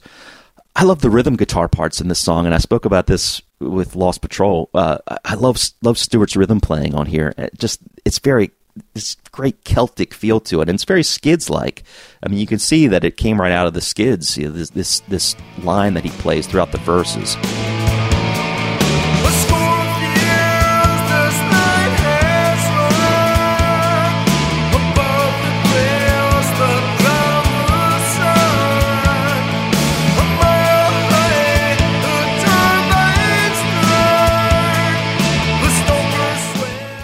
But I think the real star of this song is the bass playing. I mean, the bass playing of this song is just mind boggling. I mean, we, we always talk about Tony's bass as being a third guitar, and I don't think you hear it anywhere else on this album as strongly as you do on this song. I mean, he's his his bass playing is just going all over the place, uh, but it but it's not. It, it works perfectly. I mean, it's not overplaying. It's playing exactly what the song really needs to make it a, a classic big country song, and especially in that in those uh, instrumental sections, like Svein mentioned, the part where it's it's really sort of um, mimicking and going right along with the guitar lines. It's just it's it's incredible. It's just beautiful.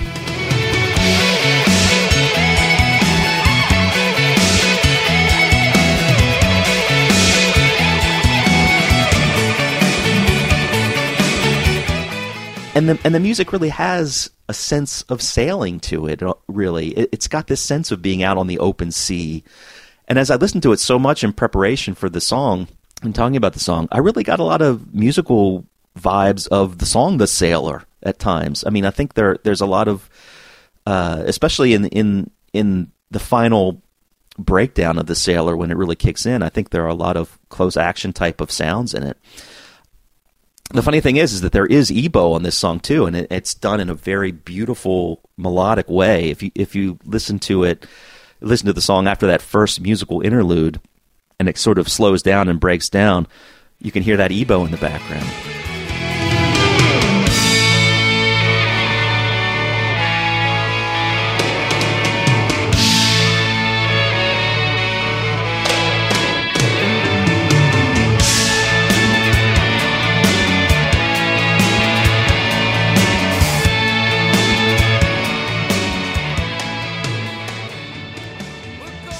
Sometimes you don't think of this song as having EBow in it, but it is in there, and it's it adds a lot, I think, to to the song. Obviously, they didn't replicate that live, but uh, but on the album, I think it really is a great melodic addition to the song.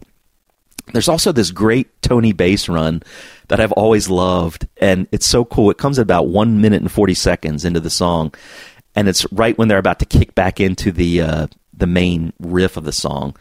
And I first became really aware of it in the live version that they did at the Barrowland show, the New Year's Eve show, because the crowd actually cheers after it, which is really cool.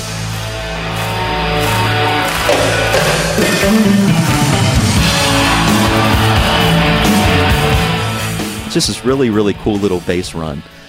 Great little moments like that throughout the song. And one other thing that I really love about this song, and this, this changes a little bit with the next song we're going to talk about, but most of the songs on this the album are this way. But this one is a really great example. You really get the feel of the whole band playing live on this song, and it, I don't know how they recorded it, but it really has a great live feel to it that I love. Uh, Mark's drums are, you know, sounds like he's playing everything in the moment. Uh, I love his playing on this song, uh, as Tony said in his in his little comment of it. It's just so musical. The the song just is just so musical, and and to add that musicality to these incredible lyrics, I mean, what a bar they're setting. So so so anyone who who would think that this song is is kind of a filler type big country song, I I can't wrap my head around that. You know, to me, this is one of their greatest songs in their catalog. There's one other thing that I that I want to mention about this that I that that's always I've always wondered about, and maybe someone here can add something to it. I I don't know if there's anything to add. I think it's just a moment in the song, but it's a moment that uh, I never really noticed initially until a few years after hearing this song. But if you listen to this song and the last verse, when Stuart says, "The lovers wait who walk no more," and as he's stretching that line out, and you're getting ready to go back into the last, "I'll carry you home," you can hear someone in the background saying. Uh, saying what seems to be an owl, like heart of the world type of owl. it's like the lovers wait who walk no more, and you hear ow. I swear it's in there. Listen to it. This could be like the first recorded version of the heart of the world type of owl type of line. You, you, you clearly hear somebody saying something, singing something. It's almost like oh type of thing, but listen to it. It's in there. So th- there are all kinds of great little moments in the song musically and again, just to reiterate what Svein said about those final harmonies and the way the song ends, I completely agree. This is how you end a song. And the way the the way that Stuart harmonizes at the end with himself, and that's that's actually Stuart. I could tell that's his voice there at the end. I don't think that's Tony, but it, Tony did it live. It doesn't matter. But when you when you get that call and response, I will carry you home. I will carry you home. I will carry you home, and then the the way they harmonize at the end just sort of bring that to a close. Yeah, it is beautiful. And and even though this song is born out of difficulty and pain and challenges, you know, I, I think I think that's what Stuart even said uh, initially that he he liked to write about that kind of thing. He liked to write about the beauty of of these types of conditions, and there is a beauty in it, just like kind of the pride that grows in hardship kind of feeling. There can be a, a beauty in this kind of pain as well, because there is it, it it presents it presents an opportunity to display the intensity of the love that is there and I think that you get that in this song. So while while it's born from difficult circumstances and trying circumstances, it gives the opportunity for him to display the rawness of the love that he had for his for his father and the raw the rawness of the love that he has for his own kids. And there is something just absolutely beautiful about that. And that last line i will carry you home. Again you could take that as as being stuart the child wanting his dad to be back so much that he's saying i will carry you home. I will bring you home. And you can also think of it in a good way as stuart being on that airplane thinking of the airplane carrying him home to his family and and to his beloved son and wife. So there are good things about it. There are bittersweet things about it, but um, all in all, I mean, this is just uh, an unbelievable song to me. I, I there's so many. Uh, you know, it's not like it stands high on its own because there's so many other great examples of amazing songs, but this one gets a big spotlight from me. I think it's a a glorious, majestic, beautiful song, and it it just boggles my mind that he could have written something like this, and the band could have recorded something like this. You know, on a first album. I mean, I know Stuart was a music veteran from his time in the Skids, but still, good lord, it's an amazing song. Uh, It truly is. Even if you forget all these nuances that we talked about now, and just take it at face value, I will carry you home, and a nice little sweet song. It would have worked at just that as a single, I think, Yeah, and uh, gotten people over. And as as you have talked about in the past, I don't think they exploited the crossing enough for singles, especially in the US. I think you got two, which Yeah, isn't yeah. much at all to begin with. exactly. And uh, the UK really got three, if you excluded really the single that wasn't part of the crossing. So um, it's not a lot, really. I think um, the, the big question is what would the next one have been? And it could have been a number of ones, but I think this could have been at least on the short list. Yeah, I, I could see that, and uh, that chorus is just so catchy and um, so anthemic. It's just, Yeah. it's just great. It's just great. So, you know, we we still haven't seen Karate Bark Man. Uh, I get the feeling that people are close to him. We're close to his trail. I get the feeling that he could be brought back before all this is said and done. But it, it's just as well for now because uh, there are no Karate Barks in close action. Once again, Oh dear. But we're going to make up for it a little bit on the next one. Going to gain some ground. Will he be back by then? He might be. He might be. One song from now. Okay. Good stuff. So, how do you rank this one? This gets a solid number three. Nice. This is my number one. This is my number Really? one song on the crossing. Wow. It's my That's favorite. great. It's always been right up there. Um, but I think uh, over the last few years, it's been my number one. I just it touches me more deeply than any other song on the album. And that's saying a lot, but uh, it, that that chorus, you know, we keep talking about this, just those simple lines in the chorus. It got to me from the moment I first heard it, and has always been something that's just stayed with me. It's so beautiful, and it, it just really moves me. Right. And uh, this probably disappoints uh, Christina Armstrong, who knows that this was the last song we had a chance to have the same vote. Sorry, Christina. If you had voted it number three, then we would have actually matched. But nah. But uh, this is a worthy number one. It's a worthy number three. It's it's it's a song that belongs up there. So all of you guys who say this is a weak point, The hell, man. think about what you're saying. And on that note, we have the public vote, where uh, they're, they're kind of going against us a bit. We are way above the public in this. This this gets a ranking of number seven Wow. from the public, which is um, yeah, how to describe it? It gets uh, really not a huge number of number ones or number tens. It's got seven of each, so it's seven across the board. So ranked number seven, seven number ones, seven number tens, Hmm. an average score of five point nine five. It is. Um, let me see. It wouldn't be close to catching up to Inwards on number six, and it's only slightly ahead of chance at number eight. Very interesting. Very interesting. So close action is number seven. I think people uh, underestimate it a bit. It's a secret weapon. It's not really, uh, you know, it's a little bit out of sight, out of mind. I think. Yeah, could be. Could be. Uh, yeah. I just love it. And of course, I've got to give them the same benefit of the doubt I always ask to be given to me because I took a lot of grief for my ranking of the storm. But uh, so maybe for them, close action is very close as well because the, the, these songs are all neck and neck. You should take some grief for that.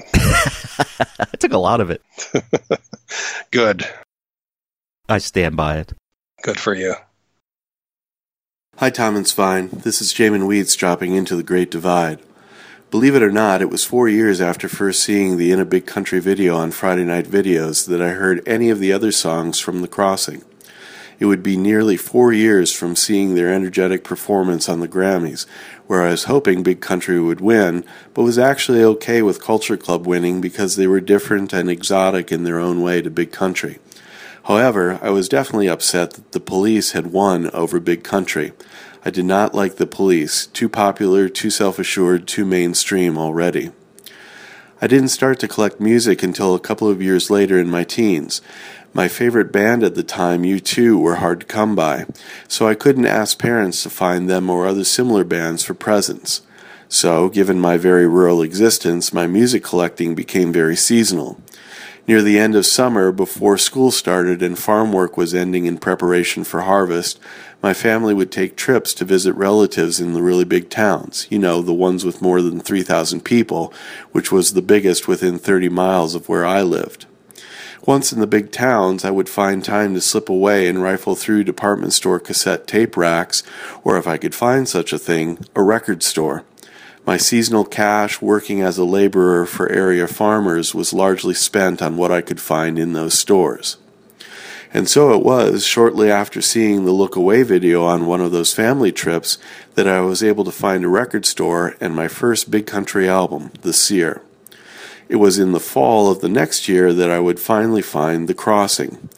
My two friends and I were put together as an academic challenge team for our high school, and my father, our teacher, drove us to a university 75 miles away for this one time competition. Afterwards, we went to a local restaurant inside a mall, and in a department store in the mall, I was able to find The Crossing, Boy by U2, and The Lion and the Cobra by Sinead. It was The Crossing I listened to first on the drive back home, along with one of my friends who remains an ardent big country fan to this day. We talked about our good fortune, and each took one side of the headphones from the Casio personal tape player to listen. In a big country, we knew. The creaking, almost honking guitar on Inwards and Thousand Stars was a little jarring, but they were fast, uplifting, a different approach to punk. Chance, I know we played over again as soon as we heard it. The epic storm was great for the drive home. Then we switched over to Boy. At home, I liked the reels of Harvest Home and Fields of Fire, the driving Lost Patrol, and Porroh Man, listening in the dark. Those interlacing and chugging guitars and drum fills could have gone on forever. In fact, I know this is blasphemous, but I could have done without the jig at the end made a separate song of it, maybe called it Iron and Rope, and just let that mystical symphonic song continue on its way, just waiting for the next waves of guitars and the next massive drum fill. But it was close action that really caught me and that I played over and over. That stirring guitar, the shh shh of the cymbals where you can feel the ship cutting the waves, and how much more epic can you get than a score of years this line has run above the crests that drown the sun, and I'll carry you home with the gods in my eyes.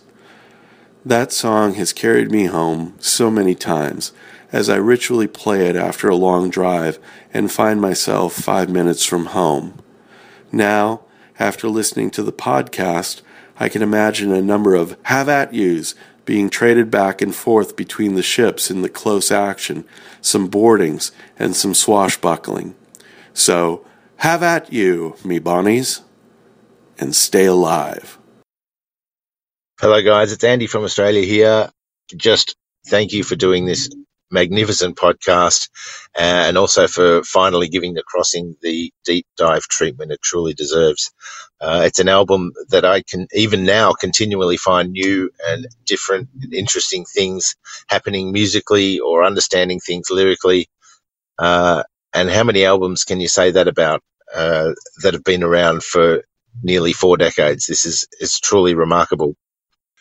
Once again, thanks so much for all your effort and all your work. Love what you do, and we'll chat to you soon. Bye.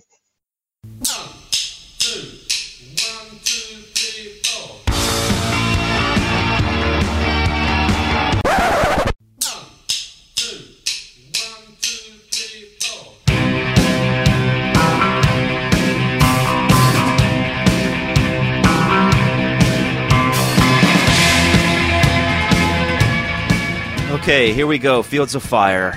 It wasn't the first track I heard by the band, but it was the first track that really started to draw me in in a big way to the band.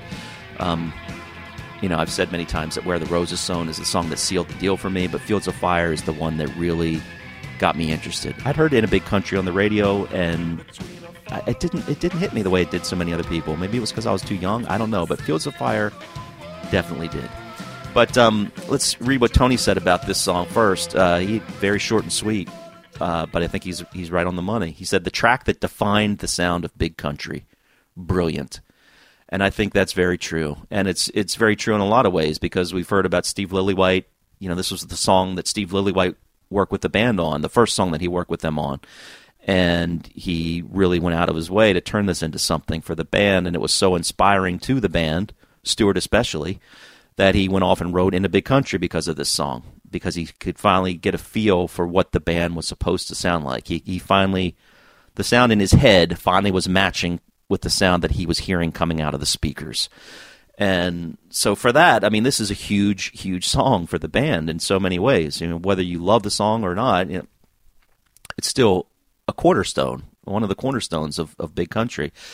And because of that this this song i i I put right up there with the song in a big country and chance and this one as being the three songs that we have to really look at with fresh eyes and fresh ears if if we can do that because this song has become like those other two something more than a song. It's it's it's just a song that we've heard you know, so many times. We know it's going to get played at every show. We've we've heard it countless times countless iterations of it. Um, you know and even if even if we love it which I do you you eventually hear it so many times that it starts to not really become a song anymore. It just it's just its own entity, its own thing. It's Fields of Fire. That's here it is, Fields of Fire. It's it's part of Big Country's DNA, the main strands of its of the band's DNA. But when we go the, through these deep dives, I mean, I really think it's it's fun and it's it's a good challenge to try to. It's almost impossible, but to just try to wipe your mind clear of all these old feelings that have accumulated over the years about a song and like this and to try to look at it fresh and try to connect reconnect with that first time that you heard it and what it did to you and look at the song from that perspective because I think you can more more accurately judge the merits of the song if you can do that to some degree. So, you know, like I said, it's hard if not impossible, but I'm going to try. And hopefully you guys will try as well. And what's interesting is that, you know, I, when I thought about this song and then I was going to start on this one and talk about it. Oh, Fields of Fire, that'll be pretty easy. But no, it's not. this song is not easy at all. But what we know is that Stuart wrote the song, got the idea for this song on these train journeys that he was taking with Bruce when Bruce and Stuart were writing a lot together and they would often travel between Edinburgh and London. And they would often see a lot of servicemen on the train. And coincidentally, the distance between both cities was 400 miles. You guessed it. So um, Stuart would see these servicemen, and he would often think about them, especially because at this time period, um, the UK was becoming involved in the Falklands War or the Falklands Crisis. They they called it a crisis more than a war because it was such a such a small thing, and yet people died, you know, in this crisis. So it's kind of belittling away in a way to them to say, "Oh, well, it didn't really, it wasn't really big enough to be called a war. We called it a crisis." But for the people who died in it, um, you know, it was, might as well have been called a war. And so at the time that that this was happening, and Stuart was having these experiences, I think all of this had just started. So nobody knew exactly what was going to happen with this Falkland situation, if it was going to escalate um, into something bigger than it ended up becoming. But uh, but still, you know, it was it was something that was happening, and people were being called into conflict and called into the the the very real possibility that they were going to have to fight. So Stuart was seeing these servicemen on this train knowing that they were possibly going someplace where they would be ha- soon having to, to fight. And um, he was wondering about what was going through their mind. And before I get too much into that, I'll just read some of his quotes. Um, Stuart says, At the time, Bruce and I were traveling back and forwards to London on the train, and always on the train between London and Edinburgh, there's a lot of servicemen. We sat and talked with them many's the time. I just wondered whether any people I may have shared a few hours with on the train who got blown away for something that was, to me anyway, completely senseless. Totally senseless war. All it served the purpose for was to get the old flags out. Let's rally behind the boys. I look back at it from the other side of view, being one of the boys' parents who didn't come back and ended up lying in bits in some bloody, cold, damp, filthy field on a wee, stupid island in the middle of the Atlantic that nobody has even heard of before that. The songs are just about the sort of hopes and fears that every sort of parent is bound to go through with their children, just the sheer trauma of growing up, and all that going to waste for someone else's idea of patriotism. So even though he said songs plural here, he was, you know, in a lot of respects talking about Fields of Fire. And here's another comment from Melody Maker. This is the one I was thinking of. Melody Maker in 1990. He says, I was wondering if the guys I sat and talked to on the train had been involved in the Falklands War and how I would feel. I was a new parent at the time. If it was my kids that were involved in it, it was the first time I tried to put into a song how my responsibilities extended beyond myself. So th- there you have the context for this song, and it's funny because we've we've got in the song this idea of a conversation happening, and Stuart talks about these conversations happening. So these weren't just it, it wasn't just him looking at them and imagining things. These were conversations that he had with these with these servicemen, and uh, I'd love to you know have been a fly on the on the train and and be able to hear some of the things that were talked about. It would have been very very interesting, but. um so that's the context uh, of this song. Um, now, Fields of Fire, the title, was also a book that could have very well have inspired the title. It was written by a, a guy named Jim Webb about his time in the Vietnam War, and he wrote it. He, he changed the names of the people who were in the story, but uh, he basically wrote it based on his own personal experience in the Vietnam War, and that was written in 1976, I believe. So you know, know, knowing Stuart's love for reading this type of, of literature, it's very possible that he read that book. It's considered one of the best books of its kind about the Vietnam War. Maybe uh, nicked the title from that book. Who knows? But the, the song itself really isn't about that, about the Vietnam War. Um, but of course, it's about war in general. So he could have definitely taken it from that. And I'll get a little bit into what I think Fields of Fire actually means and and whether I you know what what the meaning of that line, that phrase, "Fields of Fire," is, in my opinion, based on this song. But uh, you know, looking at this song at, from a singles perspective, um, it was the second single released from the album, if you count "Harvest Home," which Svein and I talked about in the past uh, episode. We don't even really count that, even though uh, officially, I guess it's counted as the first single, but it, it's not from the album because it's not the album version. So this is really the first album version song recorded by Steve Lillywhite that was released as a single, and it was released early. It was released in February 8, on February eighteenth, nineteen eighty three. It made it to number ten in the UK. It made it to number fifty two in the US. So a big discrepancy there. So, you know, it, I heard the song after In a Big Country, but this was released before In a Big Country. But it sort of primed the palate, I guess you could say, in the in the United States for what was to come. But we'll talk more about the musicality of the song later. I'll start with the lyrics again. So, keeping in mind the context of Stuart sitting on this train, looking at these servicemen, um, wondering what they might be going into, uh, if they're going to be, if any of the guys he's talking to might have been killed, you know, wondering about that, and then thinking from his own perspective. I mean, we sort of talked about this on Close Action, the idea of Stuart looking at things from not only the point of view of him being a child, but also being a parent, and we get that here as well. Him being a new parent, thinking about, man, how would I feel if Callum, young Callum, was going off to war? Uh, how horrible would that be for a parent? And so he's he's thinking about that from a perspective that he never thought about before and he's also also thinking about it from the realistic perspective of and the specific perspective of what's happening here. So, not a whole lot of lyrics to go go with on this song, which is probably a good thing for time. So we'll go from the very beginning. Between a father and a son, between the city. Between a father and a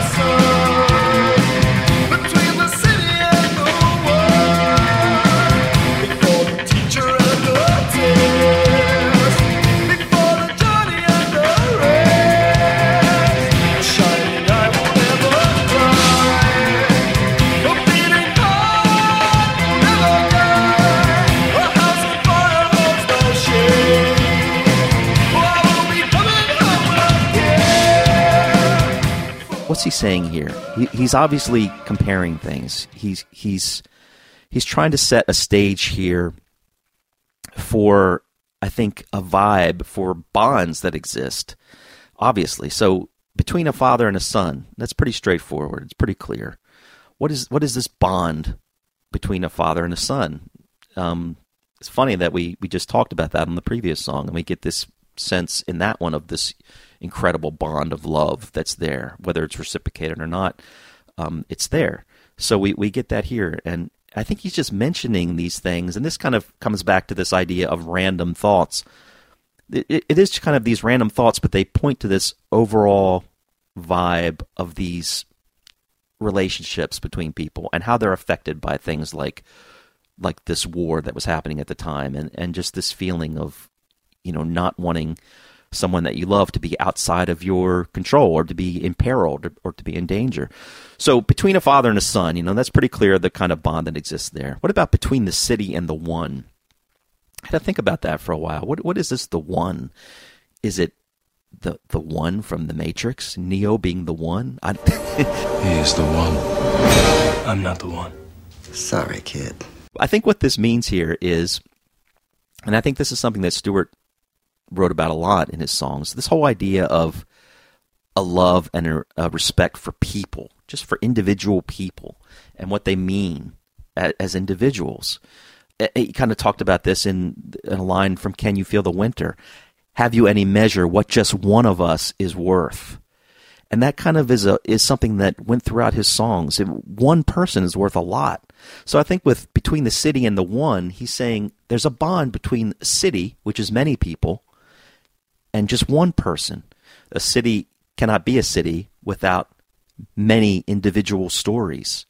You often hear New York described that way. Yeah, there's a there's an old Kiss song. Here's our obligatory Kiss reference. Um, there's an old Kiss song called called Naked City, and there's a line um, that says, "In the naked city, there are 10 million stories." 10 million people at the time when this song was written. There are more there now, but making up the city. But there are 10 million separate stories. So I think what he's saying in this, with between the city and the one, is that it's easy to to think of things in this broad sense of, of a city being a thing, but you got to always remember that a city is made up of individual people, and you should always remember those individual people. And you can look at that from a war perspective as well. You know, it's easy to it's easy to look at statistics, and I mentioned this a little bit in the beginning, where I didn't look up like how many casualties there were in that war, but uh, I know there weren't that many. But you can look at it and say, oh, well, that was just, uh, you know, I'm just saying, throwing this off the top of my head here. Again, I don't know the actual number, but you could say, oh, well, 100 people died. Uh, that wasn't many in that war. That was that was pretty good. The, the casualty count was low. But you look at that, if you look at it at it that way, it's so dehumanizing. You still have 100 people who died. You know, 100, 100 lives forever changed on so many, well, many more than 100 because the people who knew them and loved them. And I think that's the point of this song, you know you, you've got to look at things from an individual perspective and look at what's happening to individuals. Don't look at it from this broad, cold, um, detached feeling. So I think when he puts those two lines together, you know, between a father and a son, that's clear. But between the city and the one isn't necessarily clear at first. But he's saying, you know, there should be a bond there too. It maybe not be as strong as a father and a son bond, but we should be always boiling everything down to individual stories, not just looking at this gigantic thing of, of a city full of millions of people, but also remembering that there are many individual stories that make that up. I think I mentioned this on another show, but I always often had this idea. I wish I had the technical ability to do it because I think it would it would make an interesting statement.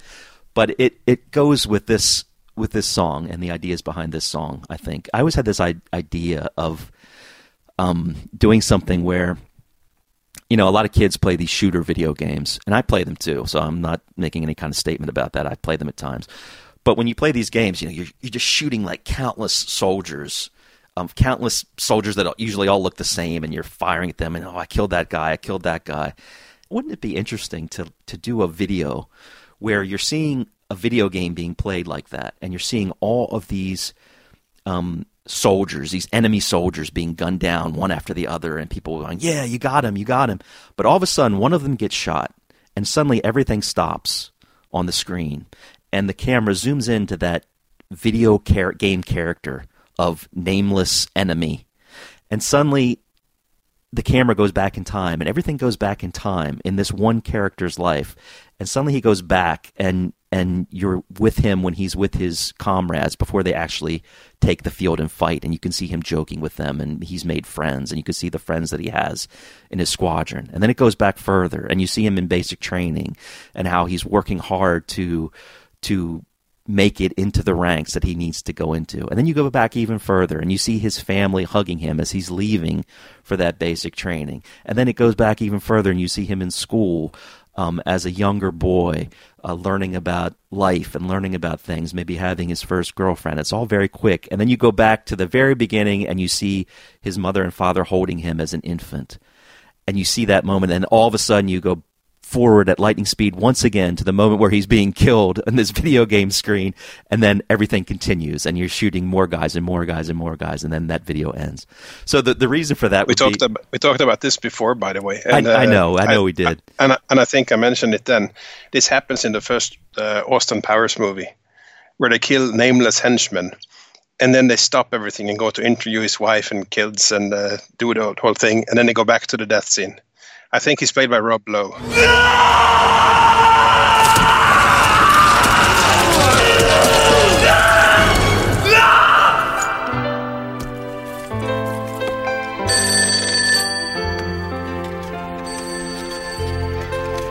Hello?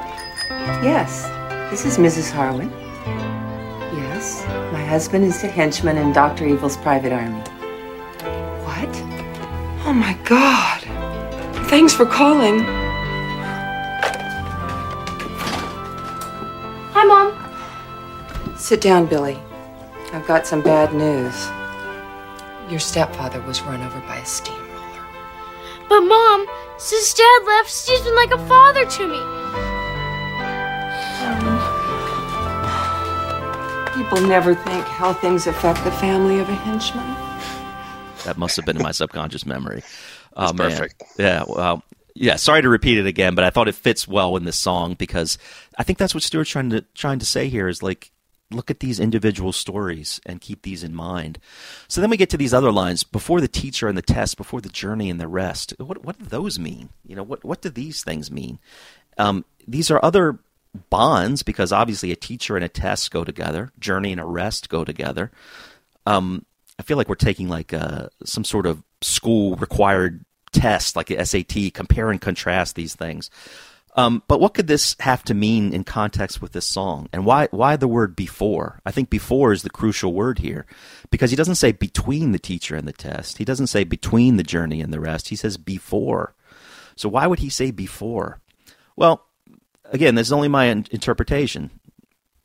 But the way I look at this is that he's referring to a time of innocence here with these two lines. And I think we'll get this again later when he says before the falling of the West.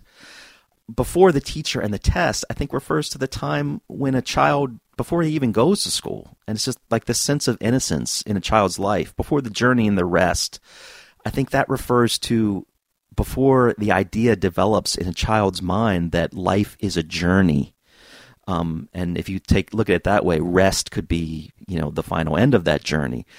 But and, and to make this a little bit more clear, what I'm talking about, I'll bring in another personal story of my own kids. It, wasn't that long ago that I I was getting ready to go to bed and putting my kids to bed, and um, one of them I walked by his room and he was crying, and I heard him crying in his bed, and I I I went in and I said, "What's the matter?" And he was looking at like an old photo book of when he was a little kid, a little baby, and he was crying and he said, "I wish I could go back to being a baby. I wish I could go back to being a little little kid." And the little context of this is that this particular child has been having kind of a tough time this year in school because he's getting ready to go to middle school. And this is his last year in elementary school. And he's being asked to do a lot more than he's ever been asked to do. And he's starting to become aware of the fact that he's getting older and he's getting more responsibility, not just in school, but in life. He's being more is being asked of him. And he's becoming, um, he's becoming, he's growing up basically, which as a parent is hard to see in some ways. It's great to see in other ways, but it's always bittersweet. And as as from his perspective, it's it's scary. You know, he's becoming growing. He's growing up, and he's seeing life, and he's starting to see life in a different way. It's not just this this life where everything is provided for you and everything is wonderful and every moment is an adventure and everything is playtime and, and discovering things, you know, like you did when you were really little, what you can remember of that time. It's now becoming a time where there are teachers and tests, and he's, he's dealing with that because he's got a strict teacher right now they never had before. And, you know, journeys, the, the journey of life is starting to become he's starting to become cognizant of that that there's things that he has to start thinking about what am i going to do with the rest of my life what what kinds of things do i need to start getting into what kinds of things do i need to start you know, dealing with um, it's not all just about playtime anymore and magic and adventure you know there, there's still a lot of that in there and i'm hopefully we always keep something of that within us but um, there's a lot more hard stuff that's coming. So I feel like that's what this is reflecting on. And you say, well, why would he reflect on that? You know, what what what's the point of reflecting on that in this song? Um, I don't know exactly, but but one thing that I could relate to that relates to a military idea is that uh, and I think this has happened in a lot of military movies, but there's one that I saw not too long ago. Again, I didn't like it when I saw it when it first opened in the theaters, but I ended up really liking it as a much older adult, and that is The Thin Red Line it's a Terrence Malick movie, and his movies are often difficult to to get into in a lot of ways. They're very abstract and a lot of abstract imagery, much like a big country song. This movie had a lot of abstract things in it, but one thing that it had was that a lot of these soldiers, when they were in in the, the most intense moments of, of being in battle, or their minds were really struggling to, to grasp what was happening around them, the movie would often show these quick flashbacks, and many of these flashbacks were these times when they were young boys, and and they would there would be no explanation of them. They would just show these flashbacks of them being young boys on a farm, for example, and they would just be looking at at the fields. And Malick, the director, would loves to show like trees and waving in the in the wind and and big shots of open fields and things like this. And you just see like this a child just relaxing and laying in a field and looking up at the sky, and then it would cut back to them um, in the present day. So, you know, this movie came out before or after the song was written, so I'm not saying the movie was necessarily anything to do with that, but I think it's this idea of in these in these difficult times, you know, people often think about these things. People often go back to these things and just have these moments where they think about these uncomplicated times. And I think just mentioning those in those lyrics is kind of Stuart's way of almost having that flashback that I just mentioned from this movie. It's like the, these these guys are are about to to enter this difficult um, moment in their life, and they don't know what's going to happen. And then suddenly there's this flashback of you know older times, younger times, times when there weren't these things weren't um, in front of them, when things were much more free and easy and life was beautiful. And I think there's this dichotomy that he's trying to show there. Um, so that's just one idea. Uh, and then the next lines The shining eye will never cry, the beating heart will never die. A house on fire knows no shame. I will be coming home again. Really interesting lyrics here. And I really, just like I thought Close Action is a precursor to Tall Ships Go, I really think that this song is very much a precursor to Where the Rose is Sown. And they're very much intertwined. And in fact, I think these lyrics are very, very much in line with, with the lyrics that we get in Where the Rose is Sown. And I'm talking about the propaganda type lyrics.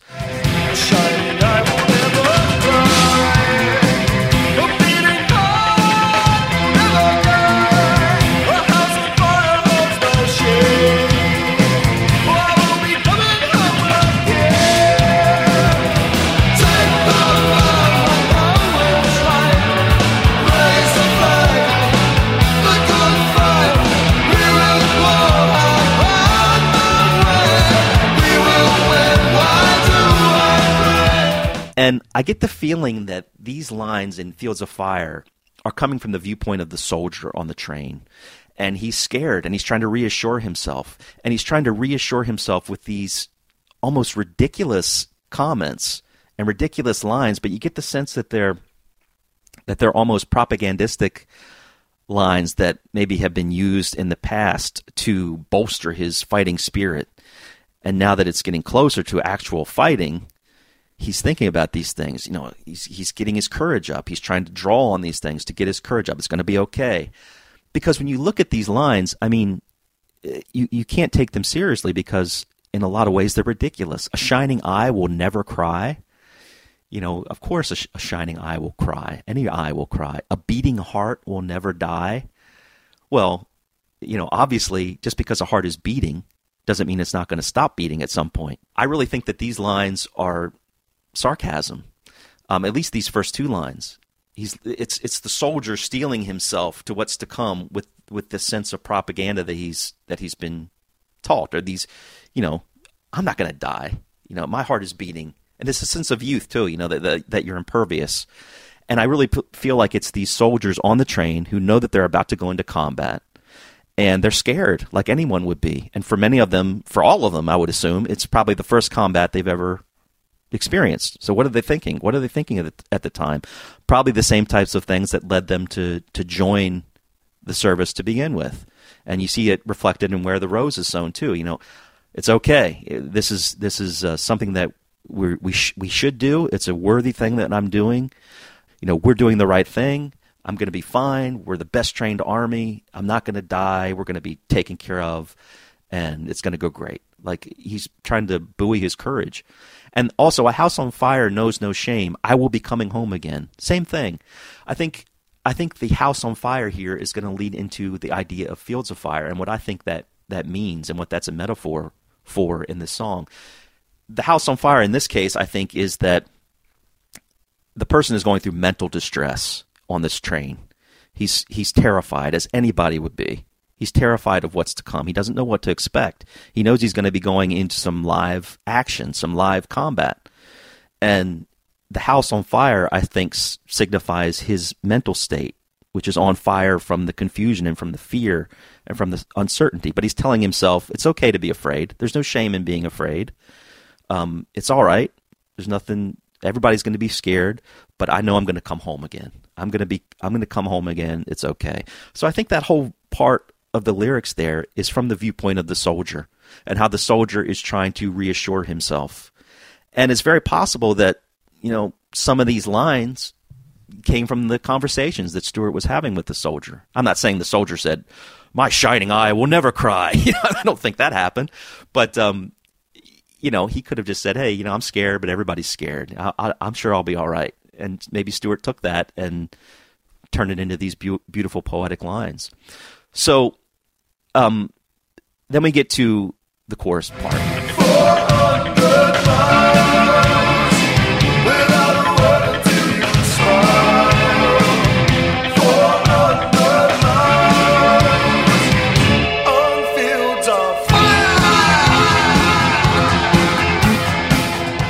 And again, we've already established that 400 miles is the train journey. So that sets the stage for the 400 miles as being part of the train journey. Um, in fact, the song was originally called 400 Miles, apparently, and then it was changed to Fields of Fire, which I think was a great change. Whoever decided to make that, much better title. But 400 Miles Without a Word Until You Smile, I think that's a really great way to explain how these conversations started. And again, we've talked about the fact that these weren't just things that Stuart was imagining. He was actually talking with these people. These people. He's he said that he's talked. He talked to them on the train. Many conversations. So you get the sense that you know they're on this train.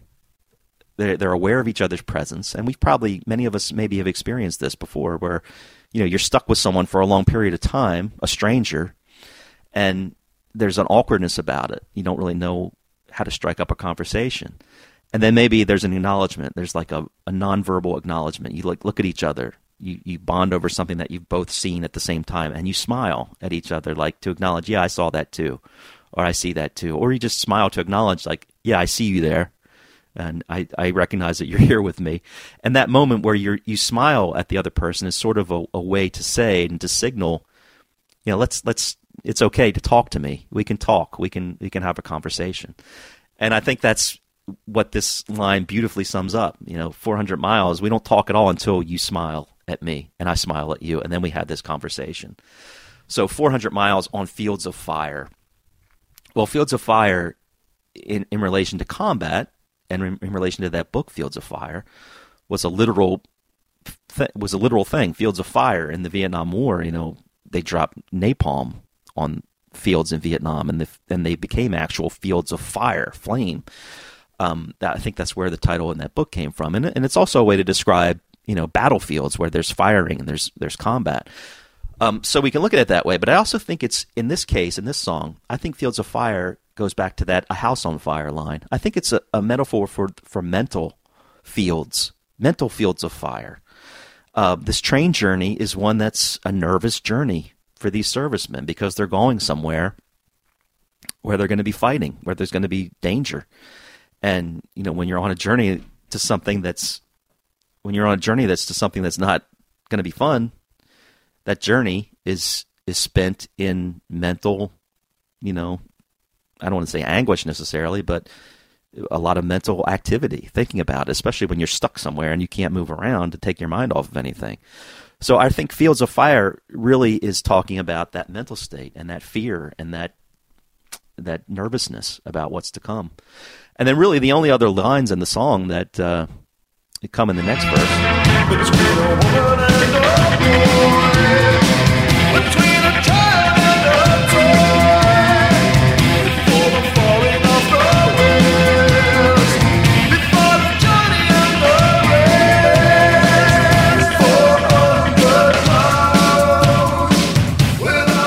a woman and a boy, between a child and his toy. I think that's just a reflection, the same thing about between a father and a son, um, sort of restated in a different way. Between a woman and a boy, that bond there. And, and Stuart could be thinking about Sandra and Callum again here, which he thought about often. Uh, in these in these lyrics, obviously, between a child and his toy, a bond between a child and his toy can be similar to the child. You know, it could be the first the first time a child shows that love, that nurturing love for something when he when he loves a toy so much that he he takes care of it. And it could even be like a Stuart could even be thinking at this point of a toy that maybe he gave Callum while he was away, and that Callum looks to as symbolic of Stuart. So again, these images here, uh, these random images without a whole lot of context, but I don't think they're not they're not really trying to tell a straightforward narrative story. They're just sort of flashing these images here that that get you to think about these things and and think about these bonds and the reason for that is to be showing how important these bonds are and to get you to feel you know the the the fear and the pain when someone related to these bonds is in mortal danger and could be going somewhere where they could die and and you don't have the the opportunity to control what's going to happen. And then I think the, the same sentiments are repeated in this. Before the falling of the West before the journey and the rest he repeats again but again i think these are reflections on times of innocence that that people would turn to in these moments of of mental difficulty. And before the falling of the west you know, i take that to be the american west uh, that was settled here because we often in in america you know we often refer to this time before that part of our country was settled by pioneers and and industry was brought there and um, you know, the steam train started making its way through these these places. We look at these places as being untouched by by commerce, as being untouched by trade, as being untouched by you know some might say greed of capitalism or whatever. But they were the native people lived in this area, and it was all about nature. It was all about the beauty of nature. It was an innocent area, and that's not to say that there weren't you know squabbles among and fights and everything among the native people there as well, and that certainly did happen. But there's this sense of the West being before it was settled, before it quote unquote fell, as being this innocent place of just absolute amazing beauty, like the world had, had you know never seen before. This untouched, undiscovered country um, that just existed in its own world and environment, and it was very innocent. And then when when people kept coming and kept coming and kept building and kept settling, and it, that was lost. So I think that's another reflection of this time of innocence before life really intruded and and uh, and took over it, and and that progress was unstoppable. That progress, in a way, had to happen. Um, it was there was no scenario where that was not going to happen. Just like there's no scenario where life isn't going to demand new things from you and new responsibilities from you as you grow older but there is still always this wonderful appeal of this time that I wish it could be like this forever. And I think that's what it's what these lines are pointing to. So it's this interesting interesting contrast of of this time of innocence and these bonds that people have and this time of danger and fear and uh, and and difficulty uh, that that happen as you as you get older and face all these other responsibilities. In this case, responsibilities that many of us have never faced, which is to actually fight life or death situation in combat. You know, and only the people who have done that could accurately describe what that's like. So. I'm not going to say these are. I don't think these are Stuart's best lyrics on the album by any stretch. I mean, there's not even a lot of them, but uh, I do think they're very powerful and very strong lyrics, uh, especially when you consider that they are taken from this these this idea of him having these conversations on this on this train. Um, so I think they're really again very interesting, poetic use of imagery here that uh, is difficult to penetrate at times. But when you get the context of when he wrote the song and why he wrote it, uh, it really helps a lot. It really helps a lot, and it's a shame that in a way that that didn't come until you know you could read some of these interviews. I mean, I always knew it was about war, and and just from the title, even even then, I knew that Fields of Fire symbolized war. But then, of course, when you see the video, which is explicitly about war, that is driven home even further. But when you hear him talk about the inspiration, it really adds new layers to the song. So there are the lyrics. Um, talk about the music a little bit. I think uh, I think Tony is dead on the money. As I said, you know, this is the song that really defined that early big country sound. I really think so, and it, it was it for me.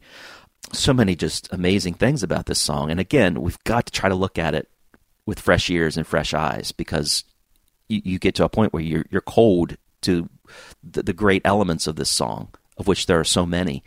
Um, but let's look at Steve Lillywhite, for example, for from the beginning here, because he did some interesting things with this song. Some of which I, most of which, great, mo- the great majority of which I absolutely love. But some things are just interesting, and some things I kind of would have preferred he had taken a different way, route to. But it's still you can't argue with success, right?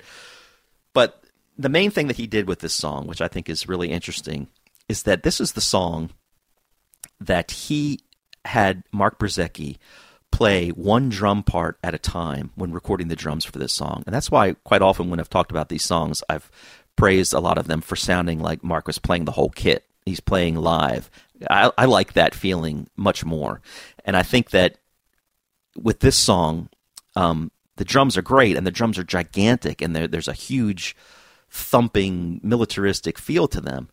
But for me, I can also hear that they're not being played live. I can hear like overdubs. You can hear the overdubs happening of rolling tom fills, for example.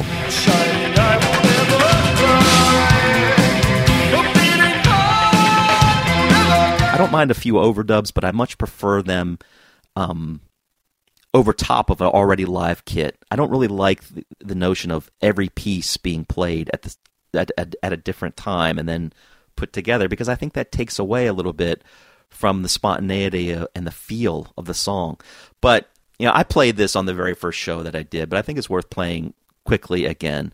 And that is Steve Lillywhite talking about this process and why he did it with Mark on the drums. I had done this one song, Fields of Fire, and, and all of a sudden the, the, the lead singer, the lead guy of the band, Stuart Adamson, who is not with us, we can talk about that later.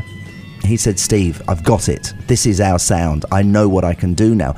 And he went away and, and, and he hadn't written in a big country. And, you know, when you have great musicians, it, it enables you to, to open up yourself to, to new ideas because you know that they can go with them. And for instance, with the drums, I, I decided I would get the drummer to record each drum separately. Wow. Now, that seems like a, you know, I'm, uh, it was a, a, lot of painstaking work, but I, I, would love to say to him, okay, take your drum part, now play it without the tom toms. And, if the, if the pattern was tom tom based, you know, it, it, I could see his brain going, getting weird, and and then he would he would learn this new drum part, and you know, just all that. I, I love challenging musicians if they're good musicians. Sometimes if you challenge a musician, you have to know when to challenge them because you know everyone likes to succeed in a challenge, and if I challenge someone to do something and they failed, it would actually take us back in the recording process. So I have to be very careful how I approach working with different people and, and, and what I what I can expect from them. So, you know, very interesting production technique, and I don't think he would repeat it on any of these other songs. Maybe a little bit on "In a Big Country," but um, I, he wanted to make a huge impression on the band, and maybe as he, as they started to work together more, he realized that you know that worked out okay, but I really prefer the sound of Mark playing, and he's certainly capable, more than capable of doing it. Um, and maybe as he got to know Mark a little bit better, he was he let him do that on the rest of the songs. But sometimes producers will go to, go this route. You know, they they want they want complete control over every single sound, and I think that's the only that's the only slight that I would give to the production on this song, and it's with an asterisk because again, I like the overall sound of this song, but I would have preferred to hear a more live sound on the drums with this. It accomplishes the gigantic big sound that Lillywhite was going for, but I think it's at the expense of some of the feel for the song. Um, that's the only negative. Now, here's the other interesting thing that he did that that drove me absolutely nuts at one period in my life uh, because it made the song impossible for me to figure out.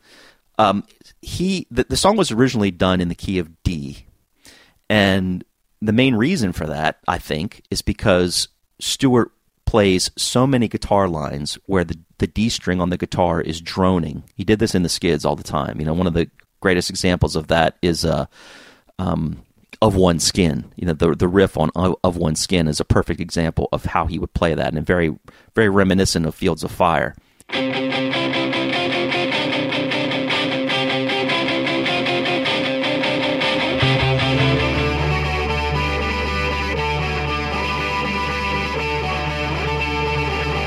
It's a it's a riff where the open D string would be droning, and then on the higher string, the G string, he would be playing a melody line. So the the D string would be constantly be droning, the melody would be playing on the G string, and it would give this great biting sound, and it would have a bagpipe type sound to it as well, because you know bagpipes are built around a drone happening while melodies are being played, and that's what he would bring to the guitar here as well. There was a drone happening while a melody was being played, and he wasn't the first guitarist to do it, but when you look at the melodies that he was playing, which were very Celtic and Scottish sounding, and then you add that drone thing going on, it really gave it that bagpipe type of feel.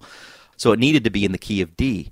Now the problem with that, from Steve Lillywhite's perspective, is that the song key was too low for Stuart. And if you listen to some of the uh, the demo uh, versions of this song, which were done in the key of D, you can kind of hear that, especially on the like the John Brandt version. Between the father and his son, between the and the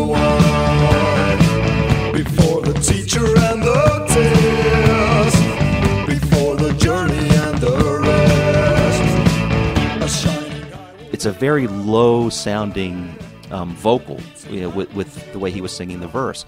Well, Steve Lillywhite apparently heard that and said, you know what?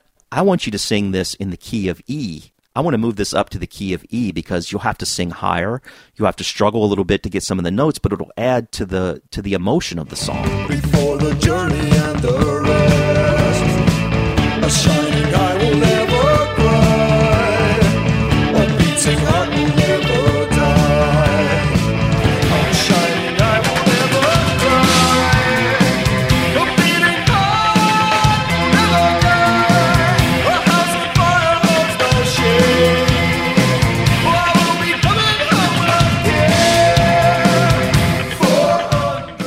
And I think probably a lot of that was due to his work with U2 as well, because they were very known for doing songs where Bono was, was singing at the top of his range. And he was often on record, Bono, as saying that he loved that feel of, of a singer when they couldn't quite hit a note or they could just barely hit a note and you could tell they were struggling, but they got it or they came very close to getting it. But he loved that because he felt like the emotion was really there in that struggle to get that note. So I think Steve Lillywhite wanted some of that in this song. And I think it was a good choice because it, it does really uh, bring out the intensity of the song more. Now here's the problem. When you when you shift the key from D to E, then those guitar lines I talked about with those droning strings are no longer possible to play. So what Big Country had to do, and I clarified this uh, with Bruce not too long ago because I wasn't sure. Um, they had they actually tuned the guitar up to to E, and that's a very rare thing to do, at least in my experience. You know, quite often people will tune a guitar down so that a singer doesn't have to sing as high. So they tuned everything up and played the same things.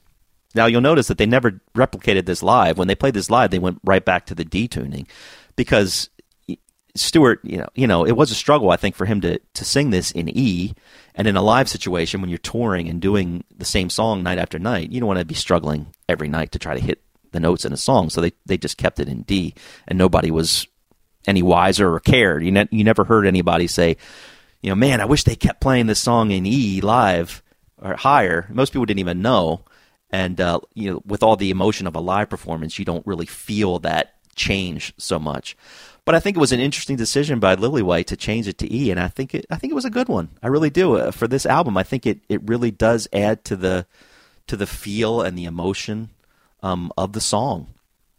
So, you know, for other other portions of this song, I mean, you've got the beautiful lead line, that that great lead line. That's the classic, iconic moment of the song.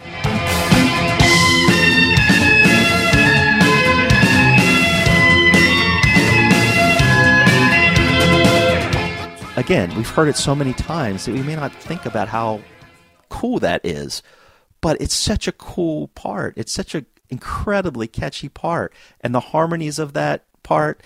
Um, you know, what can you say but bagpipes? I'm sorry. I know the band hated that at the time, but it sounds just like bagpipes. And if you're someone who loves, eh, you know, that kind of sound, and I was as a kid, I'd love that kind of Celtic sound. That I heard that and I thought, what is that? That sounds amazing. I think there's absolutely no shame in it. I know the band was sick of hearing about it, even from an early s- stage. Um, but you know, I mean, you can't complain too much about it because that's exactly the way it sounds. They even had the, a bagpiper in the video for this song. Okay, so you know that doesn't didn't go too far in uh, keeping people from talking about bagpipes. Um, again, I say embrace it. Yeah, embrace it. I'm not ashamed of it. Yeah, it sounds like bagpipes. Next question. So you know, this song is probably the one that sounds the most like it because the the the melodies are are very bagpipe esque, and you've got the droning thing going on.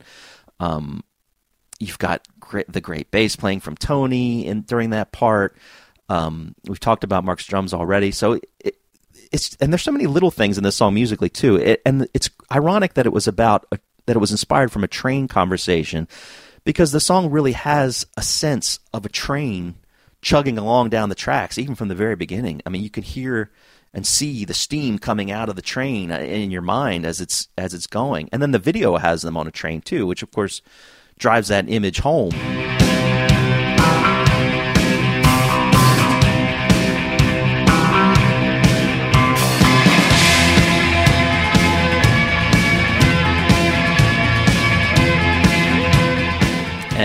Little things like the the clicking of the guitars where they do like you know live they would do the the infamous scratch version of the song where they would start this song out and they would do the percussive thing on the guitars well they actually did that on the original version the album version of the song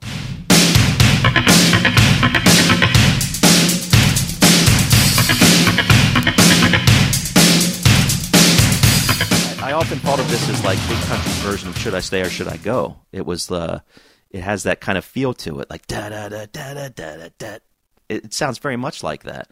And when they would do the scratch version, they would often play a little bit of "Should I Stay or Should I Go," so it might have been in their minds as well.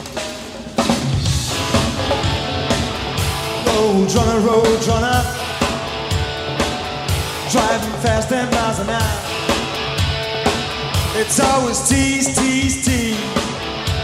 See me walking around I'm the boy the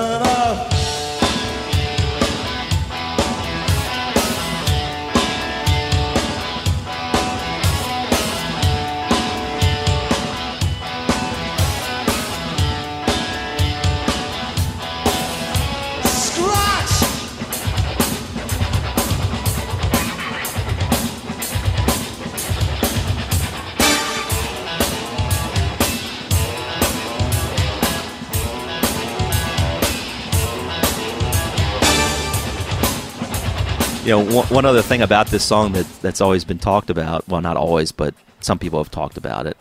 Um, there's always been this thing where they said it's that Big Country ripped off uh, the Guns of Navarone. There was a movie called The Guns of Navarone, and there's a soundtrack, and there's a line in the soundtrack, um, which was written by Dmitry Tiomkin. I think that's how you say his last name, and it does have a Fields of Fire sound to it.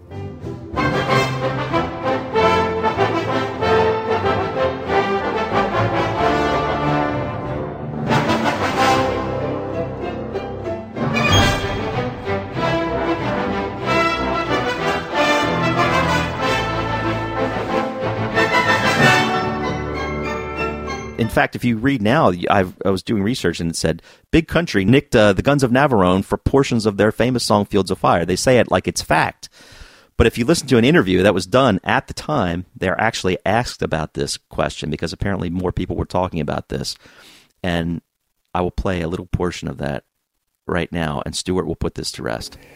I must ask, the Fields of Fire sounds to me like inspired by the Guns of Navarone. Hey, hundreds of people have said that. I've never heard it, and neither Stuart. Yeah, a- actually, I've never ever heard the Guns of Navarone. Can you tell me how they sound?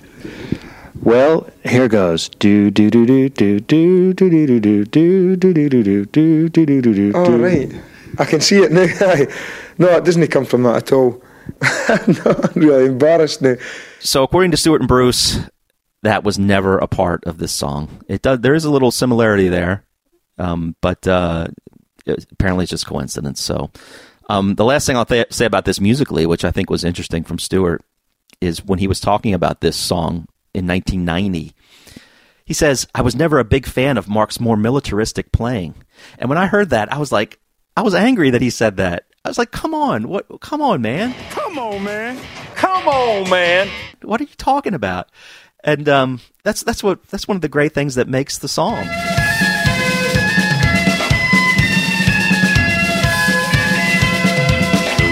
And it was certainly in many other songs than this one. But it's funny. As a little aside, I think I remember at this time Stuart was angry at Mark, and if you uh, if you ever saw the Country Club convention from this period where they had uh, the other guy Chris Bell, you know, they asked about Mark, and and Stuart says like, well, you know, we need someone totally committed to us, not someone who's gonna wants to run out and play with Procol Harum, and then he makes this like mocking sound and everybody laughed. You could tell that there was a lot of anger there. So I, I wonder even then, you know, if he was pissed off at Mark and was trying to get a little jab in, but I, really disagree with that statement. I wish he wouldn't have said that uh, because that militaristic sound is per- so perfect and so fits that song so beautifully. So anyway, that's all I got for, for the music and I, I'll just talk briefly about the video because that was the thing that got me. And I mentioned this on the first show. You know, when I, I saw Friday night videos and I saw Fields of Fire, I was looking for Kiss videos and Fields of Fire came on and it was in 83, maybe 84. And I just saw that video and, and it, it just, uh, it, it just really grabbed me. And I've talked to you know, even on the last show about how I used to always play with these soldiers and how that was a big part of my life at the time. You know, playing with these soldiers that was part of my leisure time. And in the video, there's a little kid. He's playing with these same kind of soldiers. He's lining them all up. Um, and so that hit me immediately. I was like, "Oh, that's cool. You know, what kind of soldiers are those?" And he's playing with this train that's going around the track. And it turns out that everything the kid is doing in the video is happening in this alternate reality where Big Country, the band, is is experiencing these things. You know, the kid moves the bagpiper that he's got, and the real bagpiper in their reality moves on the train that's going around these tracks, and in the other reality, Big Country is sitting on this train playing Fields of Fire, and then they come to this uh, wasteland, which is a World War One setting, and they see all these soldiers fighting and running across these literal fields of fire with the bombs exploding.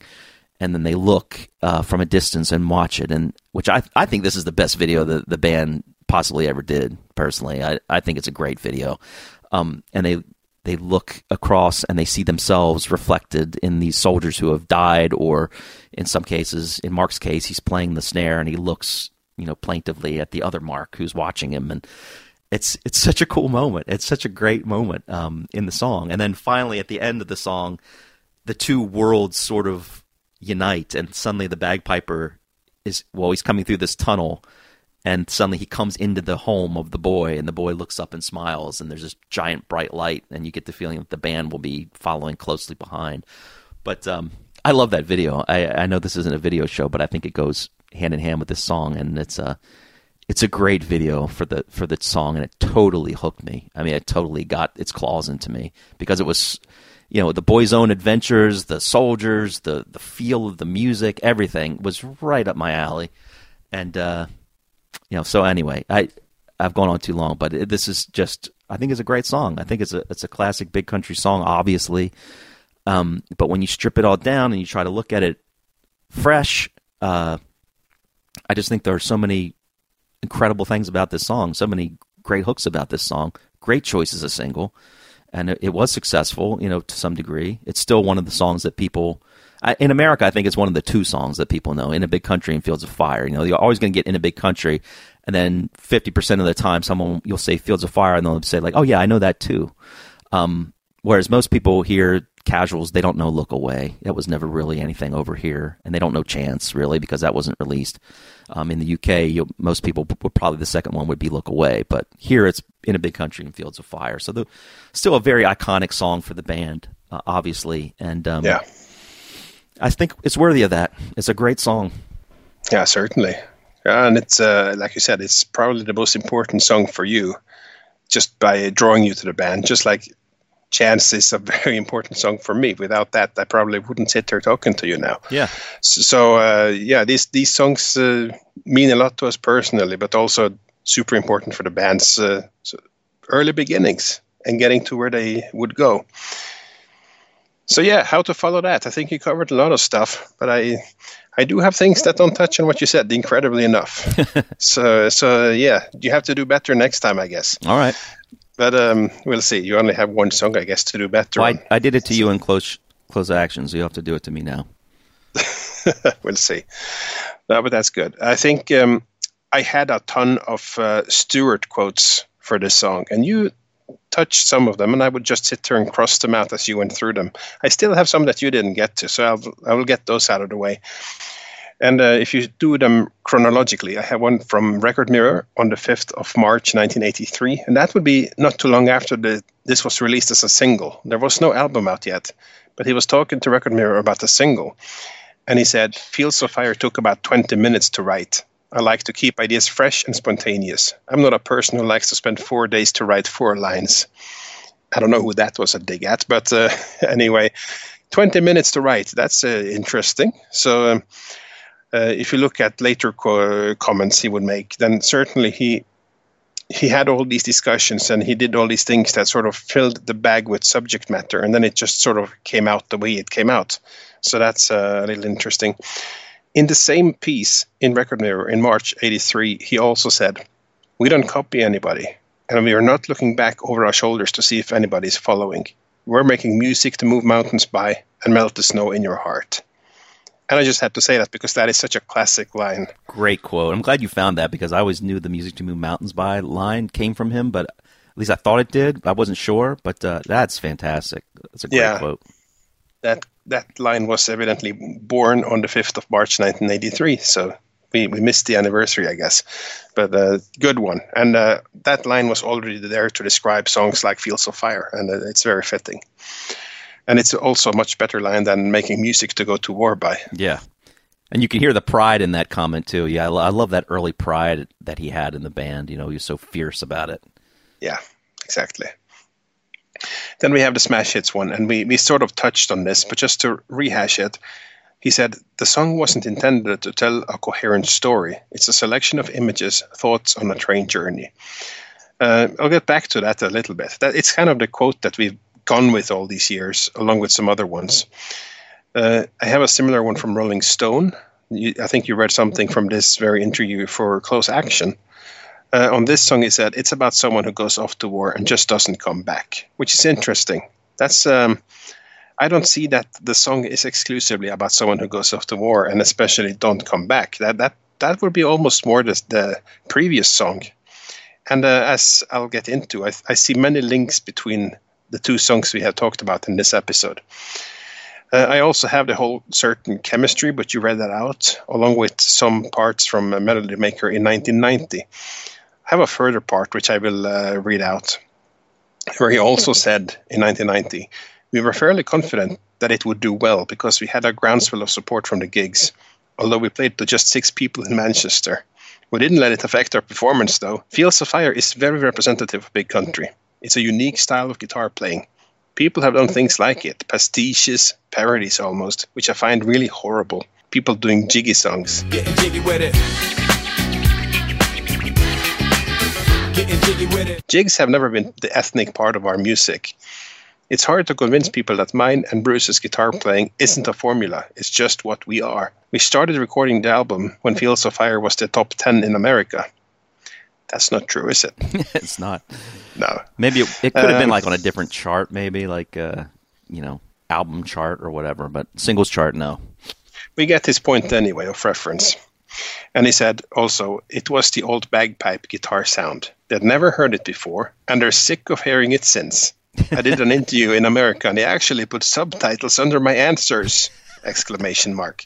So a little bit of outrage there, but the the 1990 interview is kind of very unique and special and interesting because that was after a gig in Dublin that had gone really well, but he's taking a more holistic view on his career up to that point, and that was also the point where he said he wants to change things around. He wants to write new songs to play. It's time to replace certain anthems with new anthems, and he's uh, having a more uh, more philosophical look on the future of the band and also how things have gone in the past. So it's a very raw interview in terms of what he pours into it. But uh, when he looks back at Fields of Fire, he definitely uh, sees this as the start of what was to follow and th- that they had a huge support for this song.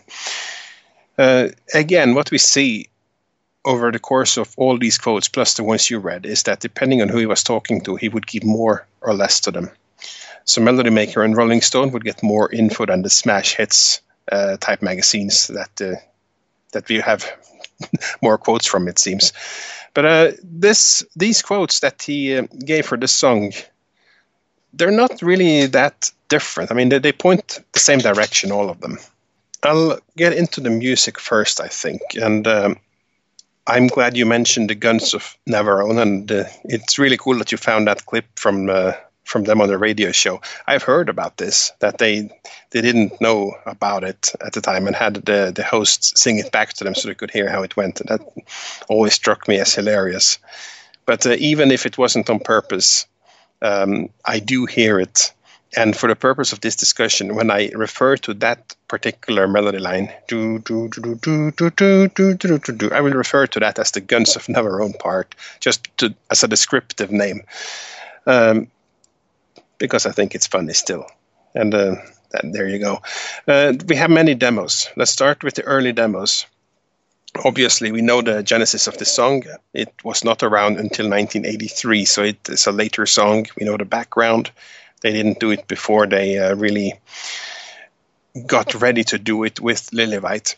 But they did record a demo with uh, John Brandt. That is a late session with John Brandt. Uh, they did early demos with him in uh, March 82 and one again in May 82. That was gearing up for the uh, Chris Thomas sessions. But this is early 83 that they did the session for Fields of Fire. This demo is present on the 30th anniversary 2 CD edition of The Crossing. I also have many tapes with this song. I had one tape called The Crossing Demos, and I have one called The Big Country Rehearsal. They all seem to have the same version of this song. That's the earliest version of the song we have, in any case. And it's slow. Um, that seems to be the case for some demos that they play them slow. Uh, others they play fast, like uh, close action. So getting the tempo right was one thing that Lillywhite had to come in and do for many songs. And sometimes he would slow things down, other times he would speed things up, and for this one he had to speed it up a little bit.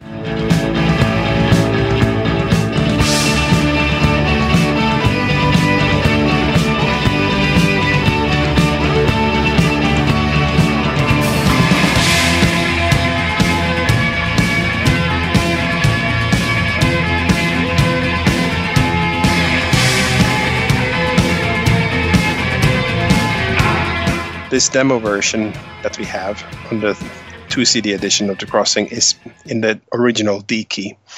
And I guess that is has a lot to do with how he sings it. Uh, it's also very interesting. The main voice in the verses are singing the low part in a low range, uh, while a backing voice, a bit more buried in the mix, is actually singing the high part that we know from the album version. Between a woman and a boy, between a child and his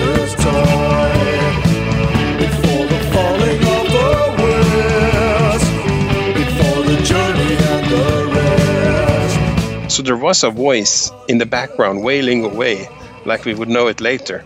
But the, the low range vocal is, however, much higher in the mix and clearly seen as the main vocal line at this point. So uh, that was duly changed and thankfully changed. After the first verse and chorus in this demo, instead of an outro guitar line and various things that they do on the album version, they simply repeat the Guns of Navarone theme again.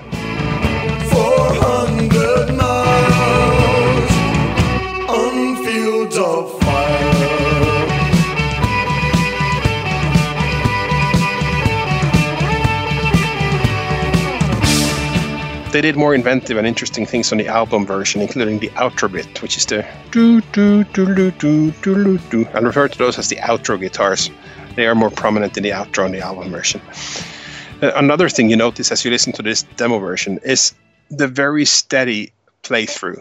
I mean, the rhythm of this demo is almost like clockwork. They're locked in that same slow and almost hypnotic tempo. There's not a lot of fills. There's lot, not a lot of extraordinary rhythm things like the scratch rhythm that would come later or Mark's drum runs. Uh, it's that thing. It almost sounds drum machiney, although it clearly isn't. But that's a very steady, repetitive pattern.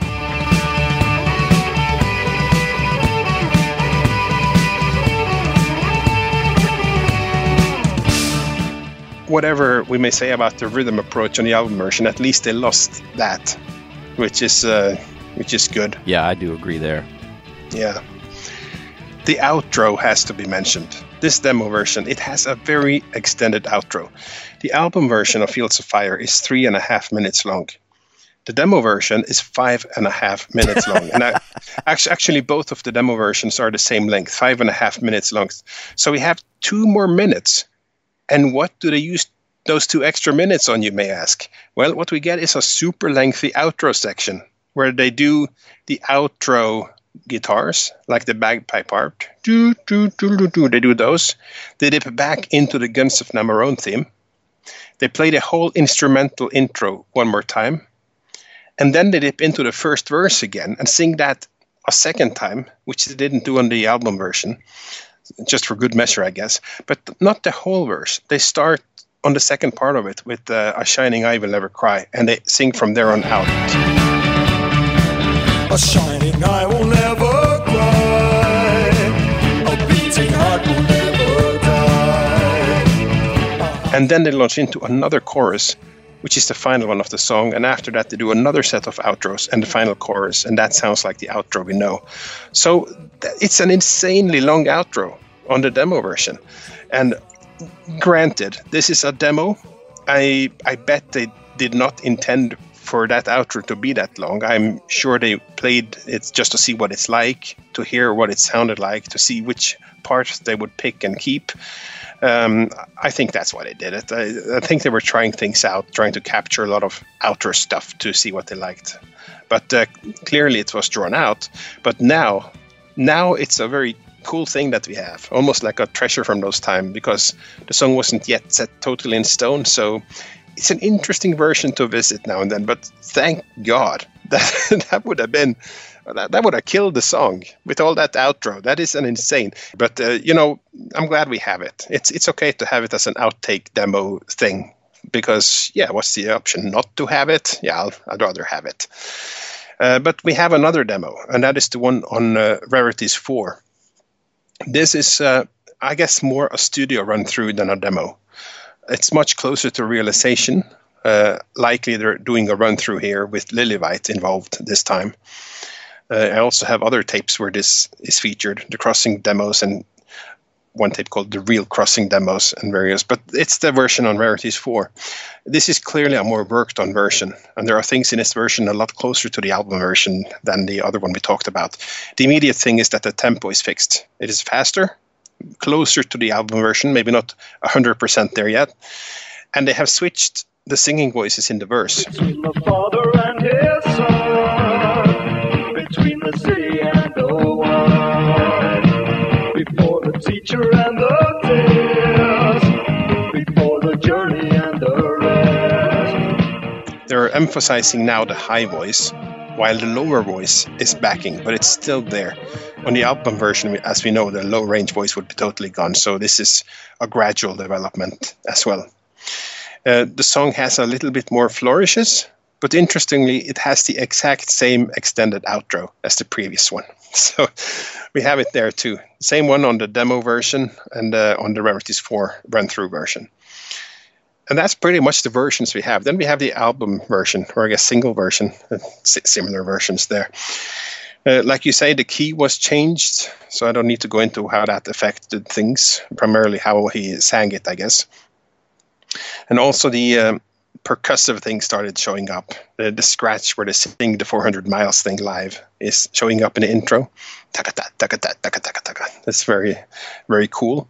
And like you say, there, there are many drum runs now on the album version that isn't there on the demos.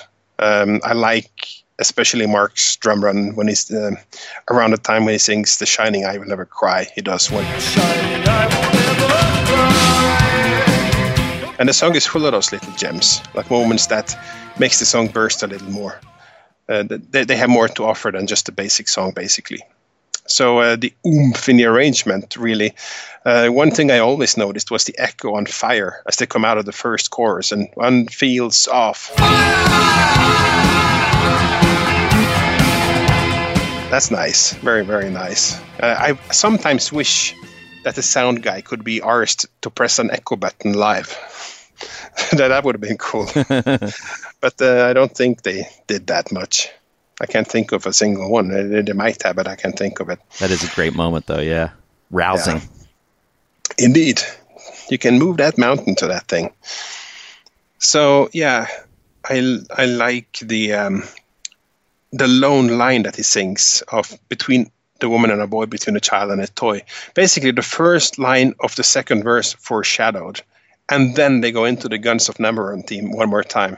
It's just little things like that. They, they sort of changed around the mid part a little bit, and I I think that's always been good. And all the songs on the crossing have very interesting instrumental breaks in the middle of the song, and that holds true for this one too.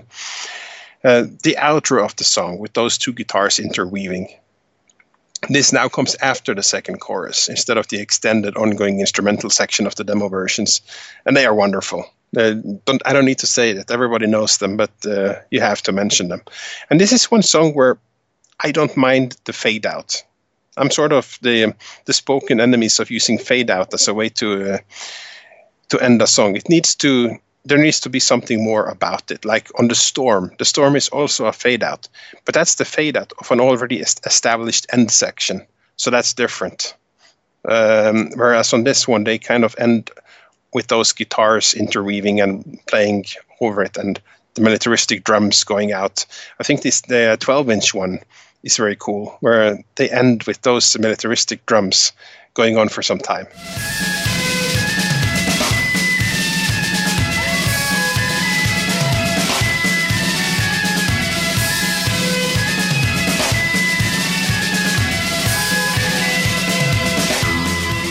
It's a short song, though. It's the second shortest on the album. So uh, that's uh, after the uh, monstrosity of the demo. That's definitely a change, but uh, I don't think it's necessarily too short.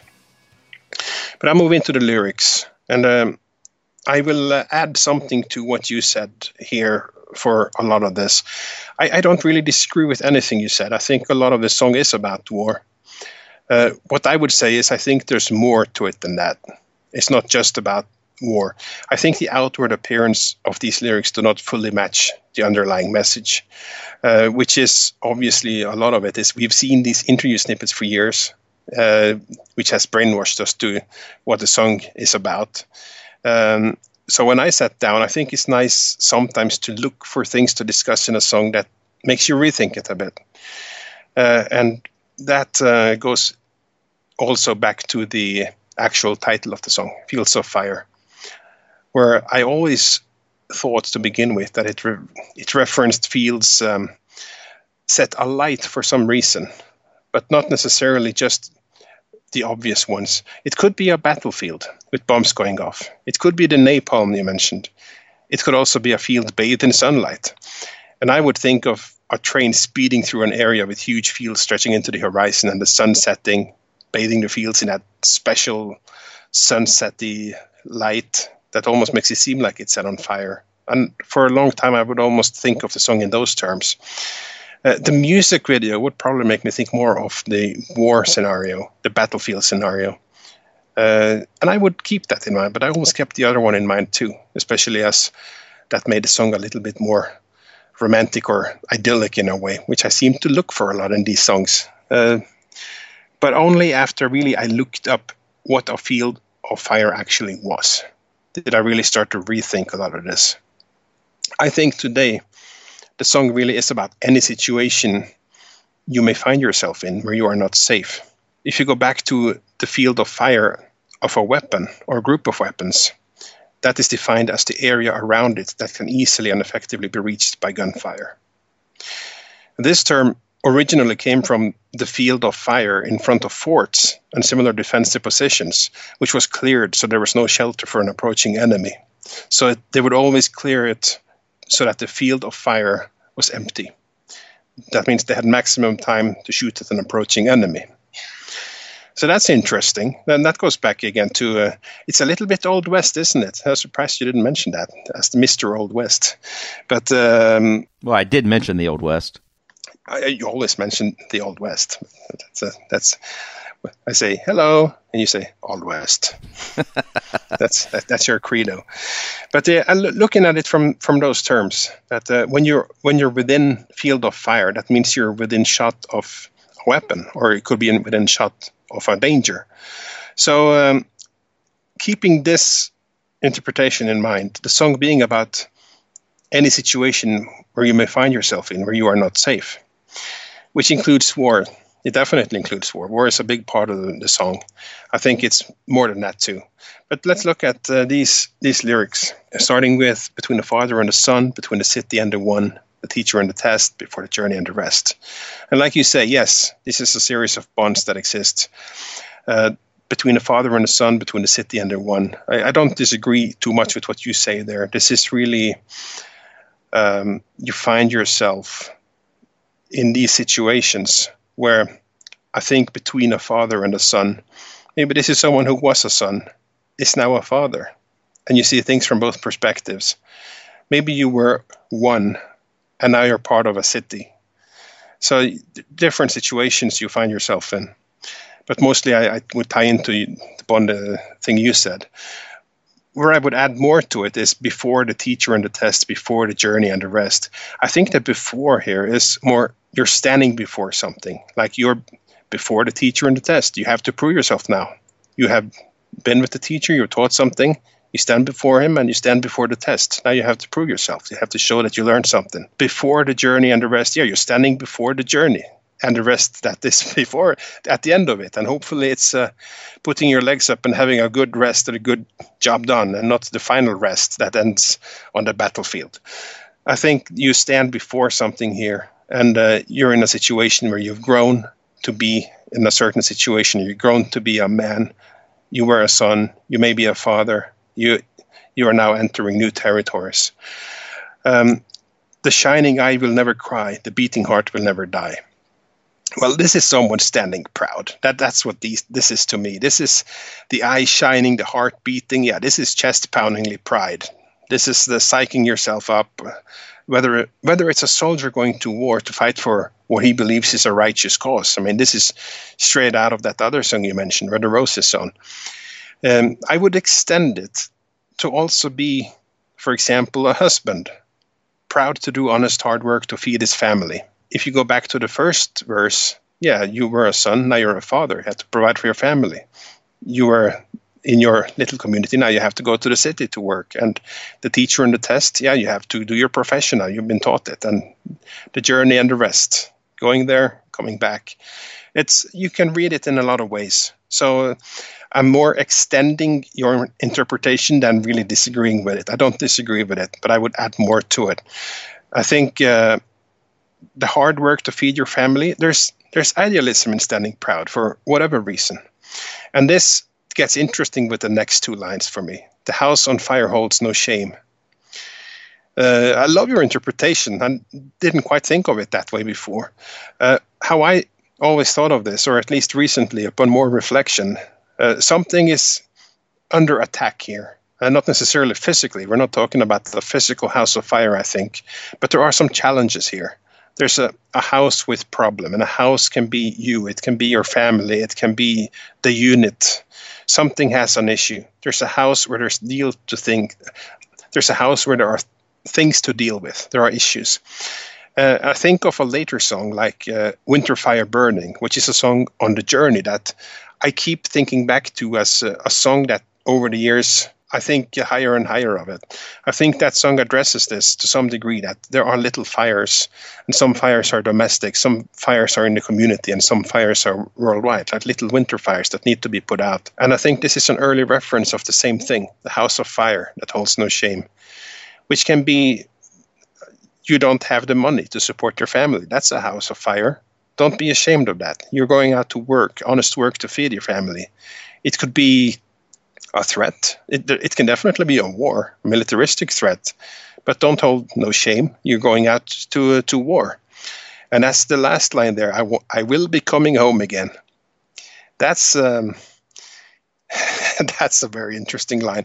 All the jobs that required families to be split up, if you think a little bit back, where the man would look for work, they all seemed to be very dangerous, and especially the ones that was around Stuart as he was growing up. You had fishing, you had mining, you had coal and steel works. These were hard jobs, dangerous occupations. And you can definitely add the soldier aspect people going out to take part in a war. So I will be coming home again. Is it a soldier's promise to his family? Or is it a working husband's promise to his fearful wife? I think it's highly interesting and it fits every situation. So that's um, that ties directly into a lot of the topic of the previous song, Close Action, where they did leave. And it's about really the time apart, families being split up. Here you have more the dilemma of taking that choice and uh, convincing everybody, uh, like I will be coming home again, that it's okay, that it will be okay. And then we have the chorus. The train journey. Everybody knows that the 400 miles is the train journey. And it's also very hard to ignore that the 400 miles is the distance between London and Edinburgh. That has to be part of this somehow. Uh, 400 miles without the word until you smile, 400 miles on fields of fire. Traveling in silence. I, lo- I love the the smile, smiling at your common passenger to strike up a conversation. I uh, always took it as traveling in silence because you burn with yearning for coming home and meeting your family you, you're burning until you reach home. There's an unease just by being apart, such a strong desire to return home. And only when he sees that smile of his waiting wife or waiting family member at the end of the journey does he breathe a sigh of relief and is able to say something again, or at least say something meaningful. And in that case, the fire he feels is that yearning that he feels as the train flies past all these fields, which then become the fields of fire. It's an internal fire that's externalized onto the surroundings. It illustrates the passion, really, that he feels as the train slowly winds its way home. Because this is a train journey. I, I doubt that the train traveled through battlefields and he's seeing the napalm unfold as the train flies through the landscape. I see this more as a different type of fire. But uh, definitely the allegory to battlefields is not accidental. It's definitely put there for effect, uh, along with some other lines that uh, lead you to think certain things. So the second verse between a woman and a boy, between a child and a toy.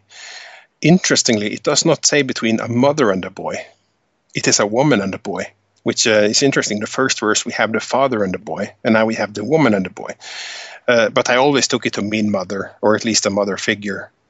And uh, I think everybody has speculated whether, whether he was thinking about his wife and son here. It, it seems the obvious thing to do, uh, but you never know. You can't take anything for granted with these uh, lyrics. Someone mentioned on the old mailing list, and it came back to me when I researched this, that uh, this might also be what he sees when he gets home. That the boy is closer to his mother now and closer to his toys than he is to his father because the father's been gone but uh, with the hope that there's still time there to uh, you know get closer and uh, you know bond with him again. We have also the um, the tradition of Stuart that uh, he would give the man one verse, the woman uh, the next, like he did for just a shadow, with shadow of the man you shall be, and then shadow of the woman you should be. He's kind of doing the same thing here with the man in the first and the woman in the second. But the, yeah, the last part, before the following of the West, before the journey and the rest. So again, here we have the before. I think he's standing before something again. And um, I think perhaps with this as, as a starting point, he carried the theme into general separation of families, whether through work or war.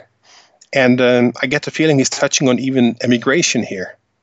There was a time when people was emigrating towards the West, and here he stands before the following of the West, before the journey and the rest again. And families would be broken up over this. If a young couple and their kids left, they may have families leaving behind, like parents or the siblings of, of the young parents and a huge extended family, they would leave them behind. And that taps into the same thing. So um, it's I, I see this song really as much about families being split up for whatever reason as close action. And maybe this uses war as a more explicit reason, but I think there are other reasons. And I think maybe this is why these songs are on the album consecutively because they share a bond, kind of like where the rose is sown and come back to me, not as a continuation of the song or the story in the same way, but thematically. I see them as very linked.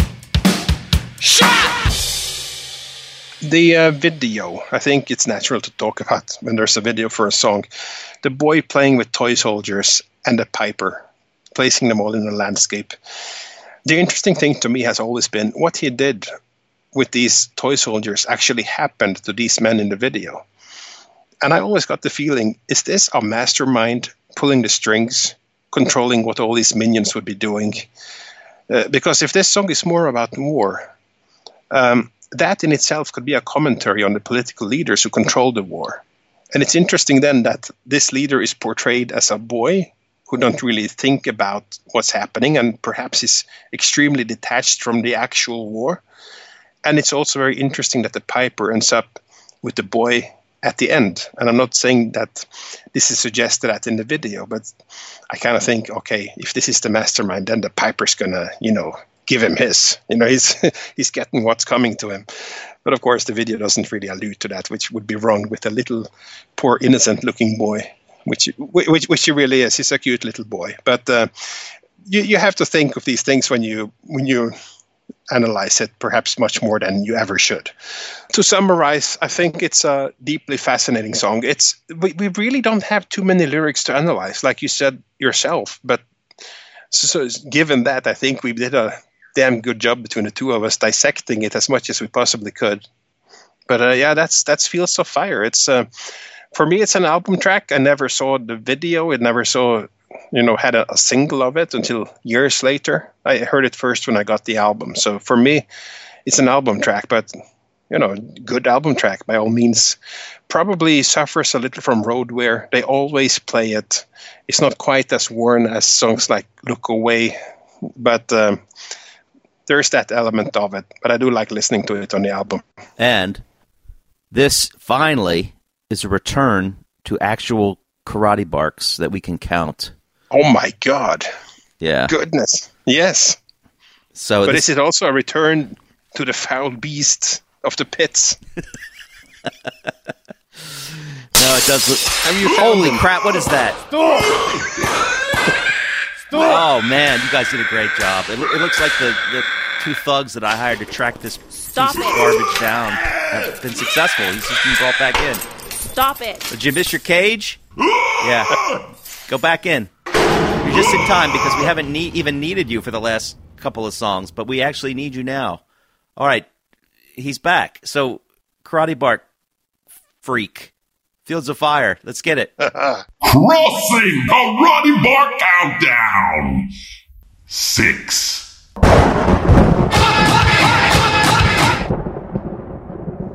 Six. Wow. Nice.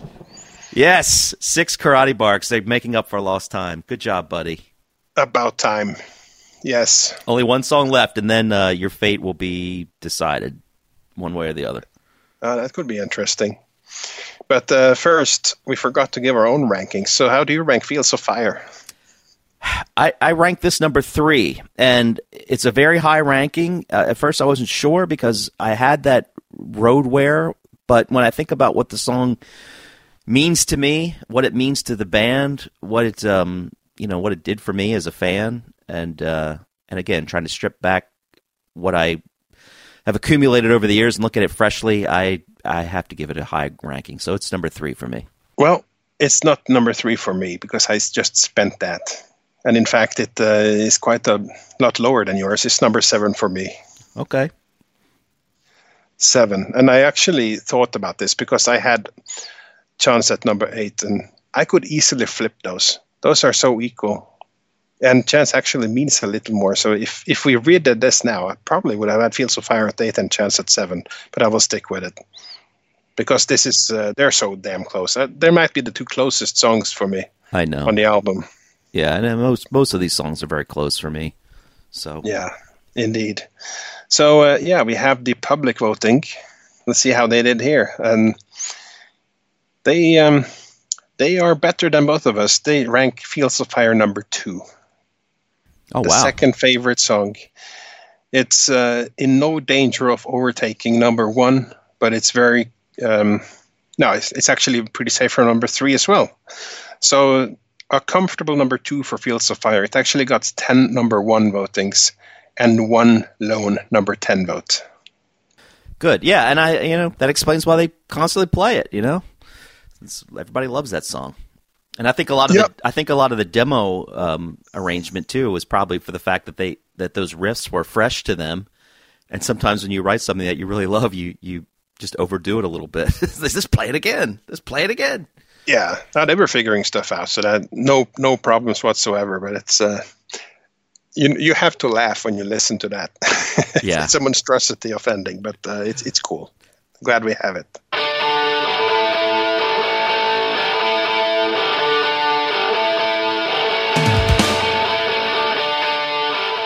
All right, well, one to go. Uh, we'll get to that soon enough, but uh, hopefully this was good. Do the do the email thing. All right. Send us an email, bigcountrypodcast at gmail.com. Give us a review on iTunes. I, I just looked on iTunes and we, had, we have very good reviews, but I noticed that the last review that we got was like three years ago or something. So if you, if you feel so inclined, give us some give us some new reviews on iTunes. It's always nice, as long as they're good. And uh, we'll be back for episode 85 and the and the mighty Porroh Man. Yes. And uh, we'll see you guys next time. Fare thee well, my fairy face. Bye bye.